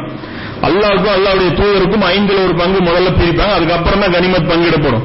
அப்ப குமுஸ் ஃபர்ஸ்ட் பிரிக்கிறாங்க அதுல இருந்து ஹுமுஸ்ல இருந்து இவர் எடுத்து என்ன பண்றாரு ரசூல்லாவுடைய ஃபேமிலிக்கு அலியுடைய ஃபேமிலிக்கு அப்புறம் அக்கீலுடைய ஃபேமிலி அதாவது ரசூல்லாவுடைய ஃபேமிலிக்குள்ளேயே தனியா டிஸ்ட்ரிபியூட் ஆகும். அப்ப அதை எடுத்து குமுசு வந்து தனியா இவர் அந்த அடிமை இவருடைய பங்குக்கு அவர் எடுக்கிறார். எடுத்து வந்த உடனே காலிபின் பின் பாக்குறாரு பாடுறா இவர் வந்து எப்படி வந்து இவர் மட்டும் உயர்ந்த ஒரு பொருளை அதாவது உயர்ந்த ஒரு அடிமை வந்து இவர் எடுத்துக்கிறாரு? அப்படின்னு சொல்லிட்டு உடனே என்ன பண்றாங்க? லெட்டர் எழுதுறாங்க ரசூல்லாக்கு இவர் பாருங்க அவசரப்படுறாரு. எல்லாம் வந்து உங்ககிட்ட கொண்டாந்து குமுஸ் கொடுக்காம அதாவது ரசூல்லா கையில கொண்டு போய் ஹுமஸ் கொடுக்காம அலி வந்து அங்கேயே எடுத்துக்கிட்டாரு அப்படின்னு சொல்லி கோபமா ஒரு லெட்டர் போடுறேன். லெட்டர் போட்டோன்னா புரேதாலின்னு சொல்றாங்க. அந்த லெட்டர் என்கிட்ட கொடு. நான் கொண்டு போறேன். அந்த லெட்டர் நான் தான் கொண்டு போறேன். நீ லெட்டர் என்கிட்ட கொடுன்னு சொல்லிட்டு நேரா எடுத்துட்டு போறேன். லெட்டர் வாங்கிட்டு போய் அவர்கிட்ட போய் ரசூல்லாட்ட போய் அதை படிக்கிறேன். அவ்வளவு கடுமையான வாசகங்கள் அதுல எழுதி இருக்குது அதை படிக்க படிக்க ரசூல்லாவுடைய மூஞ்சி அப்படியே மாறு. மாறிட்டு சொல்றாங்க. நபிசுலான்னு சொல்றாங்க அலிக்கு இதை தாண்டிய உரிமை இருக்கு. நீ வந்து அவர் எடுத்தது ரொம்ப கம்மி. அவர் உரிமை எவ்வளவு நாள் எடுத்துக்கலாம் அவ்வளவு உரிமை அதுல இருக்கு அப்படின்னு. இது வந்து புகாரிலே இந்த ஹதீஸ் இருக்கு. நாலாயிரத்தி முன்னூத்தி நாற்பத்தி ஒன்பதுலயும் நாலாயிரத்தி முன்னூத்தி ஐம்பதாவதுலயும் இந்த ஹதீஸ்ல இது இருக்கு. ஏன் வேற கிதாப்னா கூட அறிவிப்பாளர் பிரச்சனை அது இருந்தாங்க திரும்பியிலே இருக்கு. எல்லா கிதாப்லயும் நிறைய கிதாப்ல இருக்கு. நெசவுல பாத்தீங்கன்னா இது டீட்டெயிலா இருக்கும். அகமதுல தான் இந்த டீட்டெயிலா இருக்கும். நான் அழிய இருக்கிறவனா இருந்தேன். காலிபின் வலிது அந்த மாதிரி தான் அப்படின்னு சொல்லிட்டு. இதை கொண்டு போய் அவர் கொடுக்கும்போது ரசூலா சொல்றாங்க அலி மீது கோபம் கொள்ளாதே. அவர் எடுத்ததை விட அவருக்கு அதிக அறிவு உரிமை உள்ளது. அப்புறம் சொல்லிட்டு கேக்குறாங்க அவருடைய போக்கு பாக்குறாங்க. ஆமா இப்படி பண்ணாரு அப்படி பண்ணாரு. அந்த லெட்டர்ல இருக்கிறதெல்லாம் உண்மைப்படுத்துறாரு அவரு. உண்மைப்படுத்தினா அவர் சொல்றாரு நீ அலிய வெறுக்கிறியா? ரசூல்லா கேக்குறாங்க நீ அலிய வெறுக்கிறியா? அப்படின்னு சொல்லி ரசூல்லா சொல்றாங்க ஆமா அப்படிங்கிறாங்க. புரைதாவே நான் மூமின்களில் உயிரை விட அதிக உரிமை இல்லவன் இல்லையா? கேக்குறாங்க. நான் வந்து உங்க எல்லாத்த விட உரிமை இல்லவன் இல்லையா? அப்படிங்கிறாங்க. அப்போ ரசூல்லா சொல்றேன் ஆமா அல்லது நீங்க இல்லாம இப்படி அப்படின்னு அப்ப ரசூல்லா சொல்றாங்க. நான் யாருக்கு தோழனோ? அவருக்கு அலியும் தோழர். மண் குந்தும் மோலாவும் அலியும் மோலாவும் அப்படிங்கிறாங்க. இது யாரு வந்து என்னை தோழரா எடுத்துக்கணுமோ அவர் அலியும் நீங்க தோழரா நீங்க எடுத்துக்கணும். அலியை வெறுக்காதீர்கள் அவரை நேசியுங்கள். அவரின் நேசத்தை அதிகப்படுத்துங்க ஏன்னா கடைசி நேரத்தில் தெரியும். இந்த உம்மத்தில வரக்கூடிய பிரச்சனைகளை யார் சால்வ் பண்ணுவா? யாரு பக்கம் இருந்தா சேஃபா இருக்க முடியும்? அப்படிங்கிற ரசூலை உணர்ந்து இந்த உபதேசங்கள்லாம் பண்றாங்க. சும்மா அலியுடைய ஃபசீலத்தை மட்டும் சொல்றது இங்க நோக்கம் கிடையாது. சொல்லிட்டு சொல்றாங்க நீ அலியை நேசிக்கிற பழக்கத்தை ஏற்படுத்திக்கோ. அதை அதிகப்படுத்து. அப்படி நேசிக்கிறவனா இருந்தா அதை அதிகப்படுத்து. இவ்வாறு நபிசுல்லாஸ்லாம் அவர்கள் கூற அதற்கு பின் எனக்கு மக்களிலேயே அலிதான் அதிகம் விருப்பமானவராக ஆகிவிட்டார். அப்படின்னு சொல்லிட்டு அந்த செய்தி அறிவிக்கிறவர் என்ன சொல்றாரு? அது ஒரு காலகட்டம் பாருங்க. இது வந்து பின்னாடி மாவீரனுடைய காலகட்டம் இல்ல அதற்கு அப்புறமா இருக்கும். ஏன்னா அந்த நபித்தோழருடைய மகன் சொல்றாரு சத்தியமா இதை எங்க அப்பாட்டு இருந்து நான் கேட்டேங்கிறாரு. இதை ஏன் சொல்லணும்? ஏன்னா நீ உட்டடிக்கிற அப்படிங்கிற மாதிரி அவங்க விமர்சனம் வரும்போது தான் இதை நாம சொல்லுவோம். சத்தியமா நான் வந்து எங்க அப்பா வந்து சொன்னாரு. அதாவது அந்த சஹாபியோடைய மகன். இது சொல்றதா அது வருது. இப்ப இதே காலகட்டத்தில் சில நிகழ்வுகள். இந்த தொழுகை நோன்பு இந்த மாதிரியான விஷயங்கள் நாம சொல்றோம்ல இது மட்டுமே போதுமா? அதாவது ஒரு முஸ்லீமுக்கு வந்து இது மட்டுமே கடமையா? இதை செஞ்சா ஒருத்தன் நரகத்திலிருந்து விடுதலை பெற முடியுமான்னு கேட்டா சூழ்நிலைக்கு சூழ்நிலை கடமைகள் மாறும். பிக்சடு கடமை கிடையவே கிடையாது. ஒரு காலகட்டத்தில் ஒரு விஷயங்கள் கடமையா இருக்கும் இன்னொரு காலகட்டத்தில் வேற விஷயங்கள் கடமையாகும். இந்த அறிவு நமக்கு வரணுங்கிறதுக்காகத்தான் எல்லாம் என்ன பண்றான்? சில விஷயங்களை படிப்படியா கடமையாக்கி இருக்கான் ஏன் மது ஆரம்பத்தில் கடமையாக்கல? இதுல என்ன ஹிக்மத் இருக்கு? ஏன் வந்து சூதாட்டம் வந்து ஆரம்பத்தில் கடமையாக தடைக்கு தடுக்கப்படல? இதுக்கு பின்னாடி என்ன ஹிக்மத் இருக்கு? ஏன்னா இப்படியும் தீன்ல சில விஷயங்கள் இருக்குங்கிறது நமக்கு கத்துக்கணுங்கிறதுக்காக அல்ல இப்படி படிப்படியா சில விஷயங்கள் நமக்கு கத்துக் கொடுக்குறோம் அப்ப இதுல தொழில் நோன்பு இந்த மாதிரியான விஷயங்கள் மட்டுமே செஞ்சுட்டு நம்ம வந்து வேற எந்த தீனும் நிலைநாட்டக்கூடிய எந்த விஷயமும் நம்ம மேல கடமை இல்லைன்னு நம்ம தப்பிச்சிட்டோம் அப்படின்னா நாம மாட்டிடுவோம் இது மாதிரியான சம்பவங்கள் இந்த ஹதி இந்த காலகட்டத்தில் தான் நபிசுலாசலம்ட்ட இந்த சில ஹதீஸ்கள் வருது. இது இந்த டைம்ல தான் நடக்குது. ஹிஜ்ரி ஒன்பதுல தான் இந்த ஹதீஸ்கள் நடக்குது. அப்ப அதை வச்சு நம்ம என்ன நம்ம ஆட்கள் நம்ம ஆலிம்கள் என்ன பண்றாங்க? தவறான பத்துவாக்கள் கொடுக்குறாங்க. அப்ப அதுல ஒரு தவறா புரிந்து கொள்ளப்பட்ட ரெண்டு செய்திகளை வந்து இப்ப நான் சொல்றேன். முதல் செய்தி என்னன்னா இந்த பனு சாது குலத்தார் இவங்க வெளியூர் வாசிகள் அதாவது இந்த அறிவிப்பை கேட்டு நபிசுல்லாஸ்லம் வராங்க அந்த நாலு மாசம் டைம் லிமிட் இருக்குல்ல? அந்த டைம் லிமிட்ல வர்றாங்க. ரசூலாட்ட வர்றாங்க. வந்து உடனே அவர் கேக்குறாரு உங்களுக்கு அப்துல் முத்தலிபுடைய மகன் யாரு? இந்த கூட்டத்தில் வந்தவொடனே கேட்கறாங்க அப்து- ரசூல்லா யாருன்ட்டு. அப்போ அவர் சொல்றாங்க நான் தான் அப்படின்னு சொல்லி ரசூல்லா அறிமுகப்படுத்திக்கிறாங்க. அப்ப சொல்றாங்க நான் சில கேள்விகளை கேட்பேன். கடினமாகவும் கேட்பேன். நான் வந்து நளினமா கேட்க மாட்டேன் கடினமா கேட்பேன் ஆனா நீங்க அதை பொருட்படுத்த கூடாது. என்னால கோச்சிக்க கூடாது அப்படிங்கிறாங்க அப்ப ரசூலா சொல்றாங்க நான் ஒண்ணும் செய்ய மாட்டேன் நீங்க எப்படி இருந்தாலும் கேளுங்க அப்படிங்கிறாங்க அல்லாவின் மீது சத்தியமாக. அல்லாஹ் தான் உங்களை இறை தூதர் அனுப்புனானா? அப்படின்னு சொல்லி கேக்குறாங்க கேட்டுட்டு சொல்றாங்க துறையை வந்து எங்க மேல அஞ்சு நேரம் கடமையாக்குனது அல்லாஹ் தான் கடமையாக்குனானா? அப்படிங்கிறாங்க ஆமா அப்படிங்கிறாங்க ஜக்காத்து அவன் தான் கடமையாக்குனானாங்கிறாங்க. நோன்பு இது மாதிரி இஸ்லாம் சொல்லக்கூடிய இந்த வணக்க வழிபாடுகள் எல்லாத்தையுமே ஒவ்வொன்னா கேட்டு ரசூல்லா எல்லாத்துக்கும் ஆமா ஆமா ஆமாங்கிறாங்க சொல்லிட்டு கடைசியா சொல்றாங்க நான் இதில் சிறிதளவும் சேர்க்கவும் மாட்டேன் குறைக்கவும் மாட்டேங்கிறேன். இந்த இடத்துல ஜிஹாது வந்து உங்ககிட்ட வாங்கல. நபிசுல்லா சொல்லுவோம் இந்த இடத்துல வந்து ஜிஹாத் வந்து உங்கள் மேல கடமையா அப்படின்னு சொல்லி ரசூல்லா வந்து வாங்கல. இந்த இடத்துல நான் சேர்க்கவும் மாட்டேன் குறைக்கவும் மாட்டேன் அப்படிங்கிற உடனே ரசூல்லா அவர் வெளியே போயிடுறாரு. போன உடனே ரசூலா சொல்றாங்க இவர் சொன்னதுல மட்டும் இவர் உண்மையாளரா இருந்தா இவரை சொர்க்கவாசி பாக்குறதுனா இவரை பாத்துங்க அப்படின்னு சொல்றாங்க. இந்த ஹரிசை இன்னைக்கு எடுத்து வச்சுக்கிட்டு இது பாருங்க நம்ம கடமையாகப்பட்ட விஷயங்கள் இவ்வளவுதான். அப்ப நமக்கு என்ன இலக்கு? சொர்க்கம் தானே. அப்ப இதுல இருக்கிற விஷயம். அப்ப சொர்க்கத்துக்கு போறதுக்கு இந்த செயல்கள் செஞ்சோம் அப்ப இதுல குரான் இருக்கா? இது ஹராம்களை பத்தி ஏதாவது பேசுதா? ஒரு ஹதீஸை வச்சு விளையாடக்கூடாது. குரான நம்ப சொல்லிகள் இருக்கா? ஈமானுடைய ஆறு விஷயங்கள் இதுல பட்டியல் இருக்கா? என்ன பேசப்படுது என்ன விஷயங்களும் கரெக்டா உள்வாங்கிட்டு பேசணும். அது காலகட்டத்தை பொறுத்த வரைக்கும் அந்த நேரத்துல அதை கத்துக் கொடுக்குறாங்க அமல்களை கத்துக் கொடுக்குறாங்க. அப்ப அமல்கள் இவ்வளவுதான் இது இந்த கால இது இவர் யாரு? வெளியூர் வாசி இவர் யாரு? மதீனாவுடைய லோக்கலாளா இது அவ்வளவு செஞ்சா சொர்க்கத்துக்கு போயிட முடியுமா? ஹுனைன் அதாவது அப்ப ஏன் தௌபால அந்த மூணே மூணு பேர் கலந்துக்கல? ஏன் அவங்களுக்கு அவ்வளவு பெரிய பனிஷ்மெண்ட் கொடுக்கப்பட்டது? அவங்க தொழுகை விட்டாங்களா? நோன்பு விட்டாங்களா? ஒன்னும் விடலை. அப்போ ஆளுக்கு ஆளு ஏரியா ஏரியா கடமை மாறும் அந்த காலத்துல. மதீனாவாசிகள் மேல என்ன கடமைன்னா இஸ்லாமிய கவர்மெண்ட மெயின்டைன் பண்றது அதை ப்ரொடெக்ட் பண்றது மதீனாவாசிகள் மேல கடமை. சுத்தி இருக்கக்கூடிய ஊர்வாசிகள் மேல என்ன கடமைன்னா மதீனாவாசிகள் ஸ்ட்ரென்த் பத்தலன்னு சொல்லி கூப்பிட்டுட்டாங்கன்னு வச்சுங்க. இப்ப இவங்க மேல கடமை. இப்ப இந்த நேரத்துல வந்து எனக்கு தாயார் இருக்கிறாங்க. அதனால நான் வந்து எல்லாருடைய பாதையில் நான் வரமாட்டேன். இப்படி எல்லாம் இவங்க பேச முடியாது. முதல் விஷயம் கவர்மெண்ட்டை காப்பாத்துறது. இது உசுரை கொடுத்து காப்பாற்றணும் ஒரு கவர்மெண்ட் வந்துருச்சு அப்படின்னா அதை உசுரை கொடுத்து காப்பாற்றணும் அதை விட பெருசா நம்மளுடைய உயிரை நாம நினைச்சோம் அப்படின்னா நாம நயவஞ்சகர்கள். அந்த பட்டியல நம்ம வந்துருவோம். இது வந்து இந்த ஹதீஸ் வந்து தவறா புரிந்து கொள்ளப்பட்ட ஹதீஸ்கள்ல இந்த ஹதீஸ். இந்த ஹதீஸ் ஒண்ணு பிரச்சனை இருந்தது அதே மாதிரி அடுத்த ஒரு சம்பவம் பாத்தீங்க அப்படின்னா இந்த பனு சகீஃப் குலத்தார் இவங்க வர்றாங்க நபிசுல்லா சொல்லம்ட்டா இந்த குலத்தாருடைய இவங்க யார் அப்படின்னா தாயிஃப் வாசிகள் ஃபர்ஸ்ட் போய் கோட்டையில போய் முற்றுகையிடுறாங்க தெரியுமா? முற்றுகையிடுறாங்க போது தொடுக்கிறாங்க மேல இருந்து அவங்க சுடப்பட்ட அந்த இரும்பெல்லாம் ஊத்துறாங்க. ஊத்தினோட உடனே முடியல ரசூலா சொல்றாங்க அவங்கள இன்னொரு நாளைக்கு வச்சுக்கலாம் அப்படின்ட்டு வந்துடுறாங்களா அப்ப அந்த கூட்டத்தினர் இந்த அறிவிப்பு கேட்ட உடனே அதாவது இப்ப அவங்களுக்கு பயம் வந்துருது. அப்ப எதிர்த்து நின்னாங்க அதுக்கப்புறம் இப்ப அவங்களுக்கு பயம் வருது. அவங்க போய் ஒரு குழுவினரை அனுப்பி நபிசுல்லாஸ்லம்ட்ட அனுப்பி பேசுறதுக்கு பேச்சுவார்த்தைக்கு வராங்க. வரும்போது இவங்க என்ன சொல்றாங்க சில நிபந்தனைகளுடன் இஸ்லாத்தை நாங்க ஏத்துக்கிறோம். சில நிபந்தனைகளோட நாங்க இஸ்லாத்தை ஏத்துக்கிறோம் அப்படின்னு சொல்லி நிபந்தனைகள் பட்டியல் போடுறாங்க. என்னென்ன நிபந்தனை அப்படின்னா எங்கள் பகுதிக்கு ஜகாத் வசூலிக்க வருபவர் எங்க இடத்திலே வந்து வீட்டு ஒவ்வொரு வீடா வந்து வசூல் பண்ணணும். இவர் பாட்டுக்கு ஒரு இடத்துல ஒரு மண்டபத்துல முகாம் போட்டு உக்காந்துட்டு ஒருத்தனா வந்து ஜக்காத்து கொடுத்துட்டு போங்கன்னு சொல்லி எங்களை வந்து லைன்ல நிக்க வைக்க கூடாது ஆள் வந்து வசூல் பண்ணிட்டு போகணும். இன்னைக்கு கவர்மெண்ட்ல போய் நம்ம போய் லைன்ல போய் பல் பில் கட்டுறோம் அப்படி இருக்கக்கூடாது. வீட்டுக்கு வரணும் அப்படிங்கிறாங்க. அப்புறம் ரசூல்லா சொல்றாங்க ஓகே அப்படிங்கிறாங்க. அப்புறம் என்ன சொல்றாங்க? எங்க வெளி குலத்தை சார்ந்த இ- மனிதரை வந்து நீங்க அமீரா போடக்கூடாது. எங்க குலத்தை சேர்ந்த அதாவது பனு தமிம்னா பனு தமீம் ஹாசிம்னா ஹாசிம் எங்க குலத்தை சார்ந்த மக்களையே நீங்க வந்து என்ன பண்ணணும்? அமீரா நியமிக்கணும். வெளியால கொண்டாந்து எங்களை ஆட்சி பண்றது நீங்க விட்டுறக்கூடாதுங்கிறாங்க. அப்ப ரசூலா சொல்றாங்க இதுவும் ஓகே அப்படிங்கிறாங்க. அடுத்தது என்ன சொல்றாங்க? பத்தில் ஒரு பங்குக்கு குறைவாகவே எங்கள்கிட்ட ஜக்காத் வசூலிக்கணுங்கிறாங்க.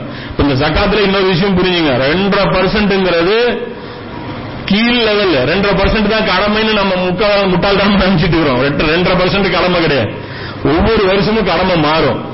கலீஃபா டிக்ளேர் பண்ணி சொல்லிட்டாரு. இருபத்தஞ்சு பர்சன்ட் கொண்டாந்து வைங்கடானா வைக்கணும். அதான் ஜக்காத்து. ரெண்டரை பர்சன்ட் அல்லாவே இவ்வளவா சொல்லியிருக்கான். அதை தாண்டி நீ அதெல்லாம் கிடையாது. கலீஃபா என்ன டிக்ளேர் பண்றாரோ சுச்சுவேஷன் பெரிய சுனாமி வந்து போச்சு. இந்த இடத்துல சில ஊர்கள் அழிக்கப்பட்டுருச்சு சில ஊர்கள் ஒன்றும் பிரச்சனை இல்லை. நீ கடலோரத்துக்கு உள்ள இருக்கிற ஊர்லாம் இப்ப கொண்டாந்து கொடுத்தே ஆகணும். கலீஃபா உத்தரவு போட்டா கண்டிப்பா கொடுத்தாகணும் இதெல்லாம் கண்டிஷன் அப்ப இந்த இடத்துல என்ன சொல்றாங்க? பத்து பர்சன்ட்டுக்கு மேல எங்ககிட்ட வாங்கிறாதீங்க அப்படிங்கிற ரசூலா சரிங்கிறாங்க. அப்புறம் என்ன சொல்றாங்க? தொழிலை வந்து நாங்க வந்து ஃபாலோ பண்ண முடியாது. என்ன சொல்ற? தொழுகை வந்து நாங்க அஞ்சு நேரம் வந்து தொழுக முடியாது. ஏன்னா சும்மா சும்மா தொழுகிட்டே இருக்கு. இது எங்களுக்கு சரிப்பட்டு வராது. அப்படிங்கும்போது ரசூலா சொல்றாங்க பையத்து கிடையாதுன்றாங்க. உங்கள்கிட்ட பேசுறதுக்கு ஒண்ணுமே இல்ல. எந்த தீன்ல தொழில் இல்லையோ அதுல ஒரு நன்மையும் கிடையாதுங்கிறேன். ருக்கு இல்ல அதுல என்ன போயிருக்குது அதான் அல்லாஹ் கட்டுப்படுறதுல முதல் விஷயமே தொழுகிறோம். இந்த தொழுகையே சரியில்லை அப்படிங்கும்போது ஒண்ணுமே நாம வந்து தீனை பற்றி நம்ம வந்து பேசுறதுக்கு அனுமதியே கிடையாது. புகாரில ஹரிஸ் வருது. யாரிடம் தொழுகை இல்லையோ அவருக்கு மார்க்கத்துல எதுவுமே இல்லை. அவர் வந்து இஸ்லாத்தை பத்தி பேசாம இருக்கணும். ஏன்னா இஸ்லாத்தை பத்தி அவங்க அந்த மாதிரியான ஆட்கள் வந்து பிரச்சாரம் பண்ணிட்டா என்ன ஆயிரும் அப்படின்னா டிராபேக்கா போயிடும். என்னடா தொழுகை இல்ல இவன் வந்து இவ்வளவு பெரிய விஷயங்கள் பேசினா நிக்கவே நிக்காது. எந்த ஒரு கருத்தும் வந்து நிக்கவே நிக்காது. அப்ப தொழுகை இல்லாம எதுவும் கிடையாது மாதிரி இங்க சொல்றாங்க. எல்லா கண்டிஷனும் ஒத்துக்கிட்டாங்க. ஆனா இந்த கண்டிஷன் சொல்றாங்க இது கிடையாது அப்படின்னு சொல்லி சொல்றாங்க. இது ஒரு முக்கியமான சம்பவம். இதுல வந்து இந்த இவங்க வர்றாங்க இல்லையா? இவங்க வரும்போது இவங்க வர்றதுக்கு மு- இவங்க வரும்போது சில பிரச்சனைகளோட தான் இவங்க வர்றாங்க. என்ன நடக்குதுன்னா அபூபக்கருடைய அந்த ஹஜ்ஜுடைய அந்த காலகட்டத்திலேயே உருவாபின் மசூத் ரலில்லாஹு அவங்க என்ன பண்றாங்க? ஃப- அதாவது அவர் வந்து தாய் ஃபாசி அவர் என்ன பண்றாரு? இவருடைய அந்த பிராணம் கேட்டவொடனே ரசூலாட்ட போயிடுறாங்க. மக்கால் வந்து அப்படியே நேரம் மதீனாக்கு போயிடுறாங்க. போயிட்டு ரசூலாட்ட போய் கேட்டு இஸ்லாத்தை ஏத்துக்கிறாங்க. ஏத்துக்கிட்டு ரசூல்லா சொல்றாங்க என்னை வந்து நான் வந்து இந்த எங்களுடைய ஊருக்கு நான் என்னை அனுப்புங்க. நான் போய் எங்களுடைய மக்களை சொல்லி இஸ்லாத்தை கூட்டிட்டு வரேங்கிறாங்க.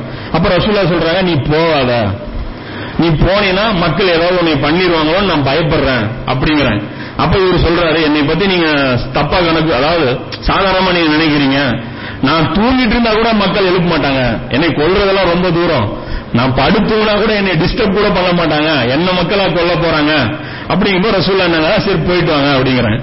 இவரும் போறாரு போய் இஸ்லாத்தை எடுத்து சொன்ன உடனே கெட்ட கெட்ட வார்த்தையில திட்டி கண்டபடியா அவரை வந்து பழி சொல்லி அவரை வந்து திருப்பி மனசு வருத்தம் படி வீட்டுக்கு அனுப்பிச்சு விட்டுறாங்க இவர் நேரம் வீட்டுக்கு வர்றாரு வந்துட்டு நைட்டு முழு தொழு சுபுடைய நேரம் தொழுகையோட நேரம் வருது.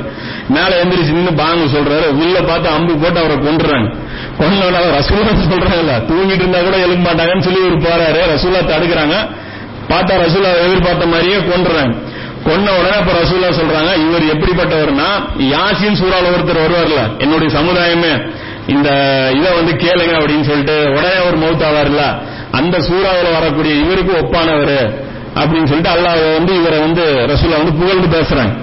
இந்த காலகட்டத்தில் கொலை பண்ணிட்டு இவங்களுக்கு ஒரு பதட்டம் வந்துடுது என்னடா இது? ரசூல்லாவுடைய இதை வந்து நம்ம ஏத்துக்காம இப்படி பண்ணிட்டோம் அப்படின்னு சொல்லி தான் அந்த பத்து பேரை அனுப்புறாங்க. அவங்க தான் அந்த கண்டிஷன்லாம் வைக்கிறாங்க. என்னன்ட்டு? இந்த தொழுகை நாங்க செய்ய மாட்டோம் அப்படின்னு சொல்லி. இந்த நேரத்துல தான் இவங்க என்ன நடக்குதுன்னா இந்த திரும்பி இவங்க போறாங்க இல்லையா? இந்த குழு வந்து வந்துச்சு நசூலா சொன்ன கண்டிஷன்லாம் ஒத்துக்குச்சு தொழுகையை வந்து அக்செப்ட் பண்ணிருச்சு இப்ப ரிட்டர்ன் போய் ஊருக்கு சொல்லணும். இந்த நேரத்துல என்ன பண்றாங்க ரசூல்லா அப்படின்னா இவங்க ஒவ்வொன்றா ஒரு சில பிரச்சனைகளும் கிளப்புறாங்க. என்னன்னா இவங்க ஊர்ல வந்து மெயின் என்ஜாய்மெண்ட் என்னன்னா விபச்சாரம் மது சாராயம் அப்புறம் வந்து வட்டி. வட்டி வந்து இவங்களுடைய மெயின் பிசினஸ் இந்த மூணுமே இருக்குது அப்படிங்கும்போது ரசூல்லாட்ட கேக்குறாங்க விபச்சாரத்துல இருந்து எங்களுக்கு விலக்கு கொடுங்கிறாங்க அப்போ அல்லாஹ் குரான்ல வசனம் இறக்குறான். அஞ்சாவது அத்தியாயத்துல தொண்ணூறாவது வசனம். விபச்சாரத்துக்கு அருகில் கூட நெருங்கக்கூடாது அப்படிங்கிறான். அடுத்தது கேக்குறாங்க வட்டி வந்து எங்களுக்கு தொழிலா இருக்குது அப்படிங்கிறான். நல்லா சொல்றான் வட்டி ஹராமாக்கி இருக்கேன் வியாபாரத்தை ஹலாலாக்கி இருக்காங்கிறான். அடுத்தது இவங்க என்ன பண்றாங்க மது வந்து நாங்க குடிச்சுதான் தீருவோம் அப்படிங்கும்போது அல்லாஹ் சொல்றான் மது வந்து தீமையானது அதை வந்து விட மாட்டீங்களா மூணு வசனமும் இறங்கணும்னா இவங்க வந்து சொல்றாங்க? நாம ஒத்துக்கிட்டோம். ஆனா எங்க ஊருக்காரங்க ஒத்துக்க மாட்டாங்க. அப்படிங்கும்போது புலம்பிட்டே போறாங்க. போன உடனே இவங்க என்ன பண்றாங்க? அந்த கினானா இப்னு அப்துல் லைல் அப்படிங்கிற ஒரு ஒரு நபித்தோழர். அதாவது அவரு ஒருத்தர் இஸ்லாத்தை ஏத்துக்கிட்டார். அவர் என்ன பண்றாரு? இப்பதான் உருவா வந்து என்ன கதி பண்ணாங்கன்னு நம்ம பார்த்தோம். இப்ப நாம வந்து போறோம் ஊருக்கு. நம்மள என்ன அவங்க பாடுபடுத்த போறாங்கன்னு தெரியல. நாம ஒரு ஐடியா பண்ணுவோம். அப்படின்னு சொல்லிட்டு ஒரு ஐடியா பண்றாங்க. ஐடியா பண்ணிட்டு என்ன சொல்றாங்கன்னா நேரா போறாங்க ஊருக்காரங்க கிட்ட போய் புலம்புறாங்க. என்ன அவங்க மூஞ்சி தொங்க போட்டு போறாங்க. அப்ப கேக்குறாங்க அவங்க ஊருக்காரங்க கேக்குறாங்க என்ன இப்படி போனீங்க? ஒரு உற்சாகம் இல்லாம வரீங்களா? அப்படின்ட்டு. அப்ப அவர் சொல்றாரு இல்லைங்க அவர் சரி வராதுங்க அவரு சும்மா கண்டிஷன் மேல கண்டிஷனே போட்டுட்டு இருக்காரு அவர் என்னதான் நினைச்சிட்டு இருக்கிறாரு. ஏதோ வால் எடுத்துட்டாரு எல்லாம் ஒரு ஆதிக்கம் வந்து போச்சு இப்ப ஜெயிச்சு விட்டாரு. சும்மா வந்து எல்லாத்தையும் மிரட்டியே வந்து கண்ட்ரோல் பண்ணணும்னு இவர் பாக்குறாரு.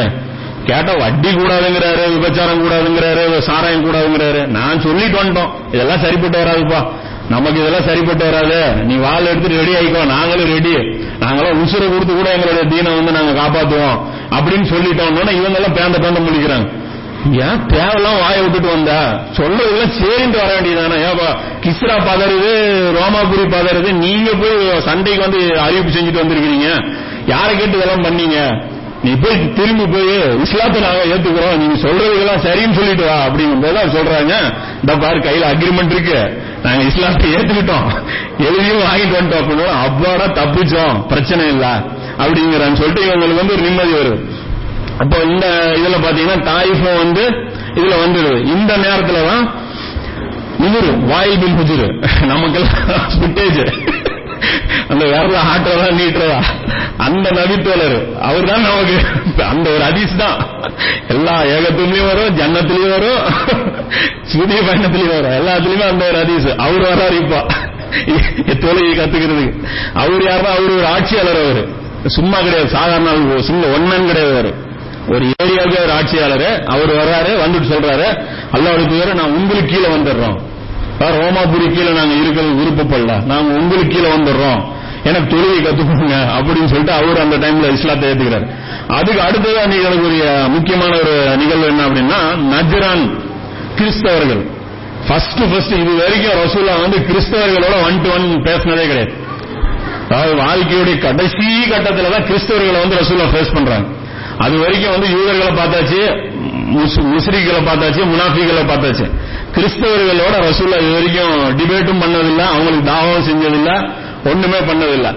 இந்த இடத்துல இது பாத்தீங்கன்னா நஜ்ரான் இது எங்க இருக்குதுன்னா யமனுடைய பார்டர்ல இருக்கக்கூடிய ஒரு ஊர் இது. சாதாரண ஊர்ல நல்ல மிகப்பெரிய ஒரு ராணுவ பலம் வாய்ந்த ஒரு ஊர். கிட்டத்தட்ட ஒரு லட்சத்தி இருபதாயிரம் பேர் கொண்ட ஒரு படை வந்து அந்த இடத்துல அவங்களுக்கு இருக்கு.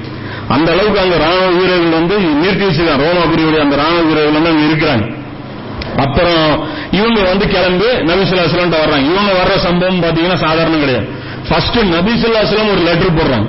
இந்த லெட்டர்லயே பாத்தீங்கன்னா இன்னொரு விஷயம் நமக்கு தெரிஞ்சிடும் இஸ்லாம் என்ன அப்படிங்கிறது இந்த லெட்டர்லயே தெரிஞ்சிடும் என்னன்னா இது தலாயில் நுபுவால ஏழுநூத்தி முப்பத்தி ஏழாவது பக்கத்துல அஞ்சாவது வால்யூம்ல இந்த செய்தி வந்து பதிவு செய்யப்பட்டிருக்கு. தலாயில் நுபுவால இருக்கு. என்னன்னா ரசூல்லா லெட்டர் எழுதுறாங்க ஃபர்ஸ்ட் அதாவது ஃபர்ஸ்ட் ரசூல்லா லெட்டர் எழுதுறாங்க. யாருக்கு? அந்த நஜ்ரானுங்கிற அந்த ஊருக்கு வந்து லெட்டர் எழுதுறாங்க. அதோடைய பதிலா தான் இந்த குழு வருது. இந்த நஜரானுடைய அந்த யூதர்கள் அந்த பாதிரிமார்கள் வந்து இந்த லெட்டரை தூக்கிட்டு தான் வர்றாங்க. லெட்டர் ரசூல்லா போட்டதுக்கு அப்புறம் அவங்க பதில் கொடுக்கறது அவங்க இவங்க வராங்க போடுறாங்கன்னா ரசூல்லா ஃபர்ஸ்ட் லெட்டர் அனுப்புறாங்க. நஜரான் வாசிகளுக்கு இப்ராஹிம் மற்றும் அலி இஸ்லாம் அவர்களின் இறைவனின் பெயரால். பிஸ்மில்லா எப்படி இருக்கு பாரு? அவங்களுக்கு டச் பண்ற மாதிரி. அல்லாவின் திருப்பேர் அல்ல. இப்ராஹிம் மட்டும் யாகூவின் இறைவனின் திருப்பேரால். இப்ராஹிம் நபியும் சொல்லி காட்டுறாங்க. அவங்க மதிக்கக்கூடிய யாகூப் நபியை நாம மதிக்கிறவங்கள இருந்து ஆரம்பிக்கணும். நாம விவாதம் பண்ணுவோம் பாரு. கிறிஸ்தவ விவாதம் சுபானல்லா. அவங்களை டேமேஜ் பண்ற நாம மதிக்கிற அளவுல டேமேஜ் பண்ணி விவாதம் பண்றது. நீ ஏத்துக்கோனா அவன் நம்மளாலே முஸ்லீம்னாலே ஏத்துக்க முடியல அந்த விவாதத்தை கிறிஸ்தவன் எப்படி ஏத்துக்குவான்? நாமளே பதறுது. நமக்கே பதறுது. ஈசா நபியை போய் இப்படி பேசுறாங்களேன்ட்டு. ரசூலா எப்படி குணம் எப்படி இருக்கு ரசூல்லா அல்லாமின் தூதராகிய முகம்மது சார்பாக. கடிதம் இது. இந்த இடத்துல இவரையும் குறிப்பு ரசூலாவும் குறிப்பிடறேன். நான் அல்லாவுடைய தூதர். நஜ்ரானுடைய பாதிரிமார்களுக்கும் நஜ்ரான் வாசிகளுக்கும் எழுதி கொள்வது. பாதிரிகளுக்கும் ஊர்வார்களுக்கும் எழுதுறது. நீங்கள் இஸ்லாத்தை ஏற்றால். இப்ராஹிமுக்கும் இப்ராஹிமும் இஸ்ராக்கும் யாகூபும் எந்த இறைவனை வணங்கினார்களோ அவனை நான் புகழ்வேன். நீங்க இஸ்லாத்தை ஏத்துக்கிட்டீங்கன்னா நான் அல்லாஹ் புகழ்வேன். வெறும் அல்லாஹ்னு சொல்லல.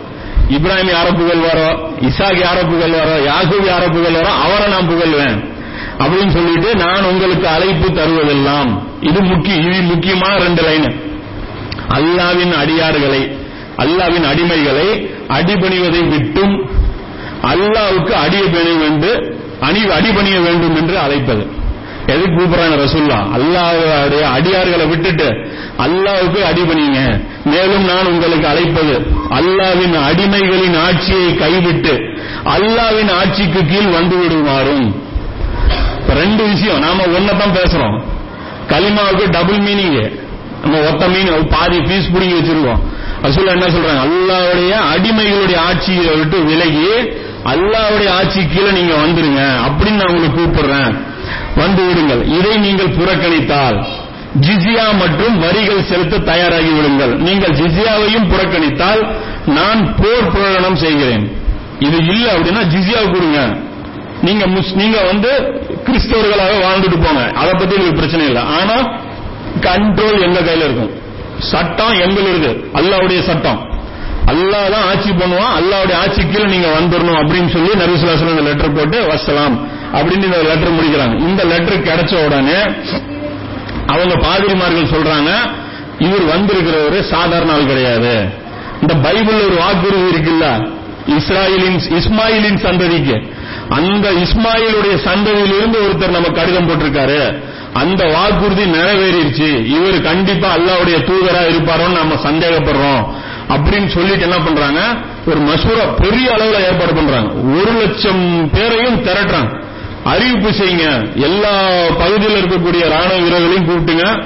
எல்லா தலைவர்களையும் கூப்பிடுங்கன்னு சொல்லி அறிவிப்பு செய்யறாங்க பெரிய அளவுல அறிவிப்பு செஞ்ச உடனே எல்லாரும் ஒன்று கூடுறாங்க. ஒன்று கூடி தான் பேசுறாங்க பேசும்போது சொல்றாங்க. இவரை எதிர்க்கிறதுல அர்த்தம் இல்ல. ஏன்னா இவரை ஜெயிக்க முடியாது. இவர் உண்மையில அல்லாவுடைய தூதரான இருப்பாரோன்னு சந்தேகமா இருக்கு. நாம வேணா போய் பேசி கன்ஃபார்ம் பண்ணிக்கலாம் போது என்ன பண்றாங்க? சில பாதிரிமார்களை அனுப்புறாங்க.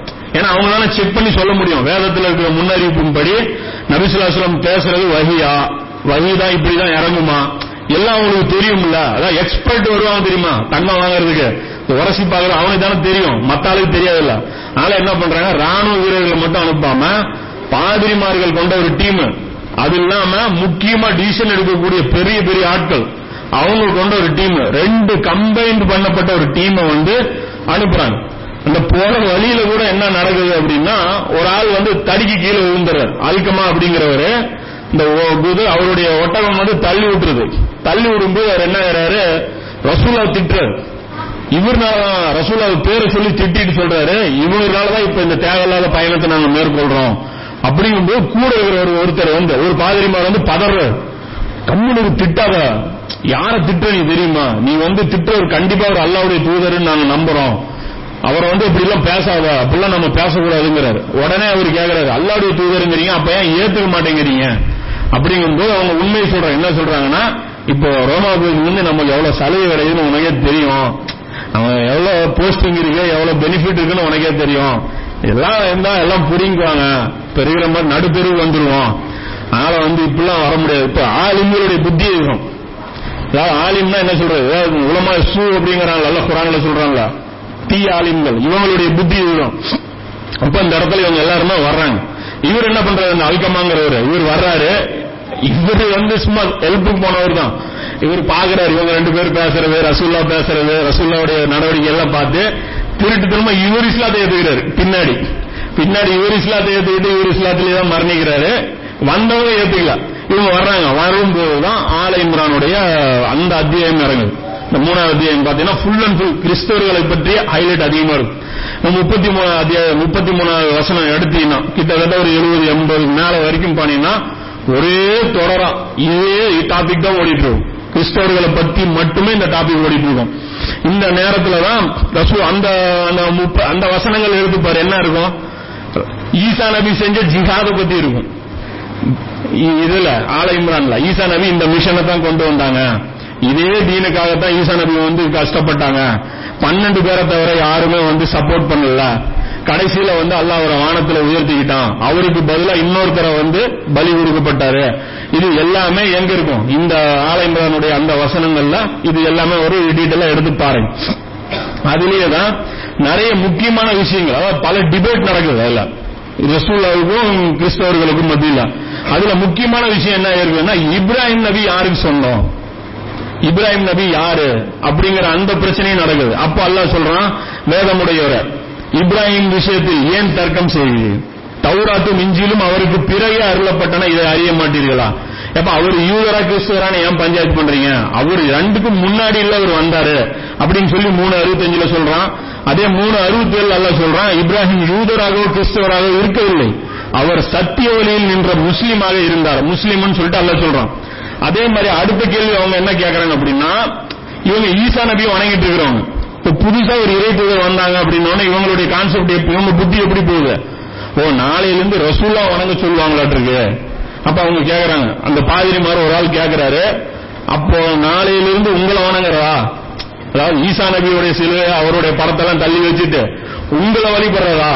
அப்படிங்கும்போது அல்ல சொல்றான் மூணு எழுபத்தி ஒன்பதுல ஒரு மனிதருக்கு அல்லாஹ் வேதத்தையும் ஞானத்தையும் கொடுத்து நபித்துவத்தையும் கொடுத்த பின்னர் அவர் அல்லாவை விட்டு எனக்கு அடிமையாகி விடுங்கள் என்று கூறுவது அவருக்கு அனுமதிக்கப்பட்டதல்ல. ஏன்னா இவ்வளவு உங்களுக்கு கத்து கொடுத்து கிளாஸ் எடுத்து கடைசி அல்லாஹ் விட்டுட்டு எனக்கு கீழே வந்திருக்கேன்னு சொல்றதுதான் நபி அனுப்புறேன். அல்ல எனக்கு வேற வேலை இல்லைங்க. இன்னைக்கு இந்த உண்மத்தை எங்க போயிட்டோம்? அல்லாவுடைய இருந்த விட்டுட்டு அல்லாவுடைய யாரு இஸ்லாத்தை போயிச்சாங்களோ அவங்கள தான் இன்னைக்கு வந்து வணங்குறான். அப்துல் கதர் ஜீலானி அவர் இவருன்னு அவங்க பேர்ல ஏன் இப்படி போயிட்டு இருக்கிறாங்க இந்த விஷயம் தான் மாறாக இறைவனுக்கு உரியவர்களாக ஆகிவிடுங்கள் என்றே அவர் கூறுவார். அவர் அப்பெல்லாம் சொல்ல மாட்டாரு. அவர் அல்லாஹ் வணங்கன்னு தான் அவர் சொல்லுவாரு.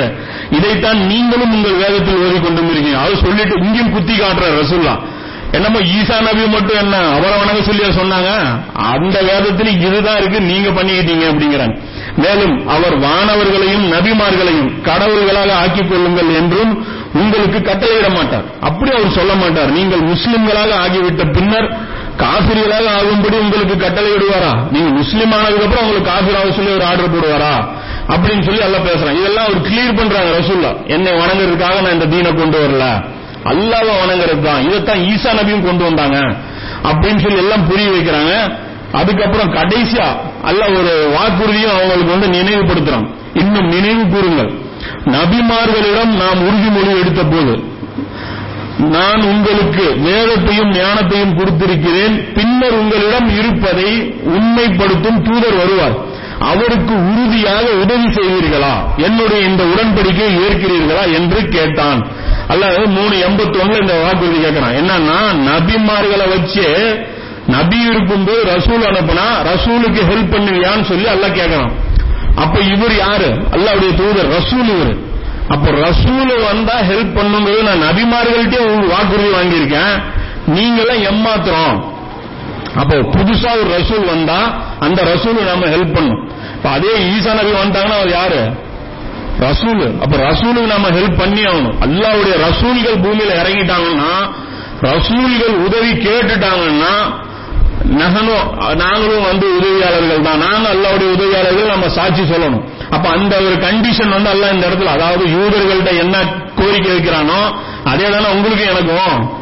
அதாவது ஈசா நபியுடைய ஃபாலோவர்ஸ் ரசூல்லாவை காமிச்சு கேட்கிறான் இப்ப நாம ரசூல்லாவுடைய ஃபாலோவர்ஸ் நமக்கு ஈசா நபியை காமிச்சு எல்லாம் கேட்பான் இவர் வந்தா உதவி செய்வீங்களா மாட்டீங்களா அப்படின்ட்டு. கண்டிப்பா நம்ம உதவி செய்யணும்.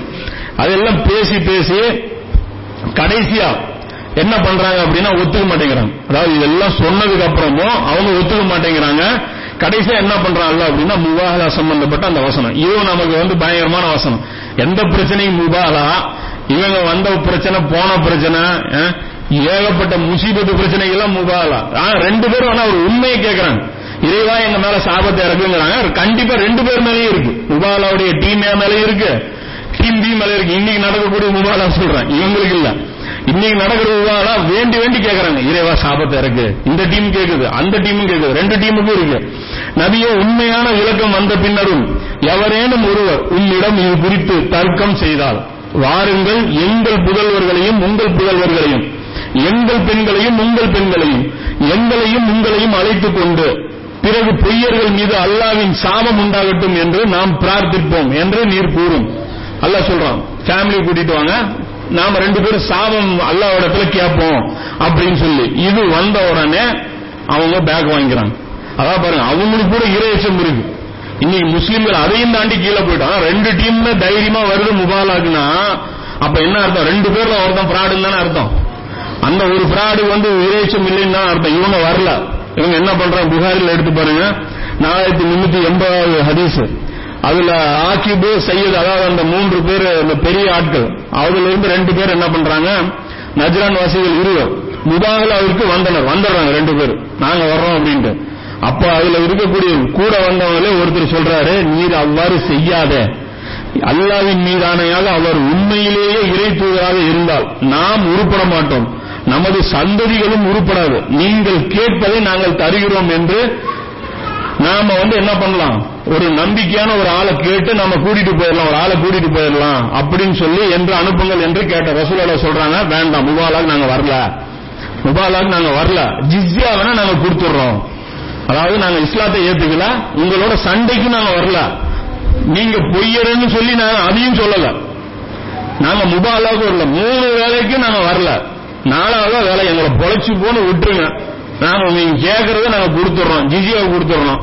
அதுவும் நல்ல ஆளா அனுப்புங்க. ஏதோ பிரச்சனை பண்ணி ஏதாவது அடிக்கிற பிடிக்கிற ஆளெல்லாம் அனுப்பாதீங்க. ஒரு த- நம்பி கூட்டு போற மாதிரி ஒரு ஆளை அனுப்புங்க. அப்படிங்கிறாங்க அப்ப சொல்றாங்க ரசூல்லா நண்பகத்தன்மையில் முறையோடு நடக்கும். நம்பிக்கையாளர் ஒருவரை நிச்சயம் நான் உங்களுடன் அனுப்புவேன். நாங்கள் அப்படின்னு சொல்லி ரசூல்லா சொன்ன உடனே சஹாபாக்கள் எல்லாருமே ஆசைப்படுறாங்க. ஏதோ நம்பிக்கையாளர் இந்த உம்மத்துடைய நம்பிக்கையாளர்னு சொல்லி இந்த பட்டம் கிடைக்குது இல்ல இது யாருக்கு அந்த அந்தஸ்து கிடைக்க போகுதுன்னு சொல்லி ஒவ்வொருத்தரும் நாங்க ஆசைப்பட்டோம். அதே மாதிரி எப்படி அந்த கைபர்ல அலிவுலானுக்கு ஒரு கொடி கொடுக்குறாங்க இல்லையா? அந்த அபு துஜானாவுடைய வாளு கைபருடைய கொடி அந்த மாதிரி ஒரு லிஸ்ட்ல இவரும் வருது. அதுல வந்து இவர் கேட்கறாங்க கேட்ட உடனே ரசூல்லா சொல்றாங்க ஒவ்வொருத்தரும் தலையை தூக்கி எதிர்பார்த்தோம். அப்ப அபு உபைதா ரசூல்லா சொன்னாங்க அபு உபைதா அது ஜர்ரா எந்திரிங்கள். நீங்க எந்திரிங்க அப்படின்னு சொல்லிட்டு சொல்றாங்க. இவர் வந்து இந்த சமுதாயத்தின் மீது நம்பிக்கை அது இந்த சமுதாயத்துடைய நம்பிக்கையாளர் இவர் அப்படின்னு சொல்லி இவர் அனுப்பி வைக்கிறாங்க. இவங்க போய் நிறைய அந்த அந்த ஊர்ல என்ன பொருளாதாரம் இருக்கும் அதை வச்சு கால்குலேட் பண்ணி ஜிசியா எடுக்கணும். சகாபாக்கள்லாம் சும்மா அறிவில்லாதவங்க கிடையாது. அந்த அளவுக்கு திறமை இருக்கணும். போய் அவங்க ஊருடைய வருமானம் எவ்வளோ அவங்களுடைய வள இது எவ்வளோ அவங்களுடைய மாச வருமானம் எவ்வளோ எல்லாத்தையுமே கால்குலேட் பண்ணி ஜிசியா எடுப்பாங்க. அதை வந்து இவங்க போட்டு இவங்க கொண்டு வராங்க. இன்ஷா இதோட இந்த கிளாஸ் வந்து முடியுது. அடுத்த அடுத்த கிளாஸ்ல பாத்தீங்கன்னா நபிசுல்லா சொல்லமுடைய ஹஜ்ஜத்தில் விதாவும் இன்ஷால்லா முடிஞ்ச ரசூல்லாவுடைய மரணம் வரைக்கும் உண்டான அந்த நிகழ்வுகள் வந்து கண்டினியூ பண்ண போறோம். வாக்கில் தவணா அனில் அஹமதுல்லாஹி ரபில் ஆலமி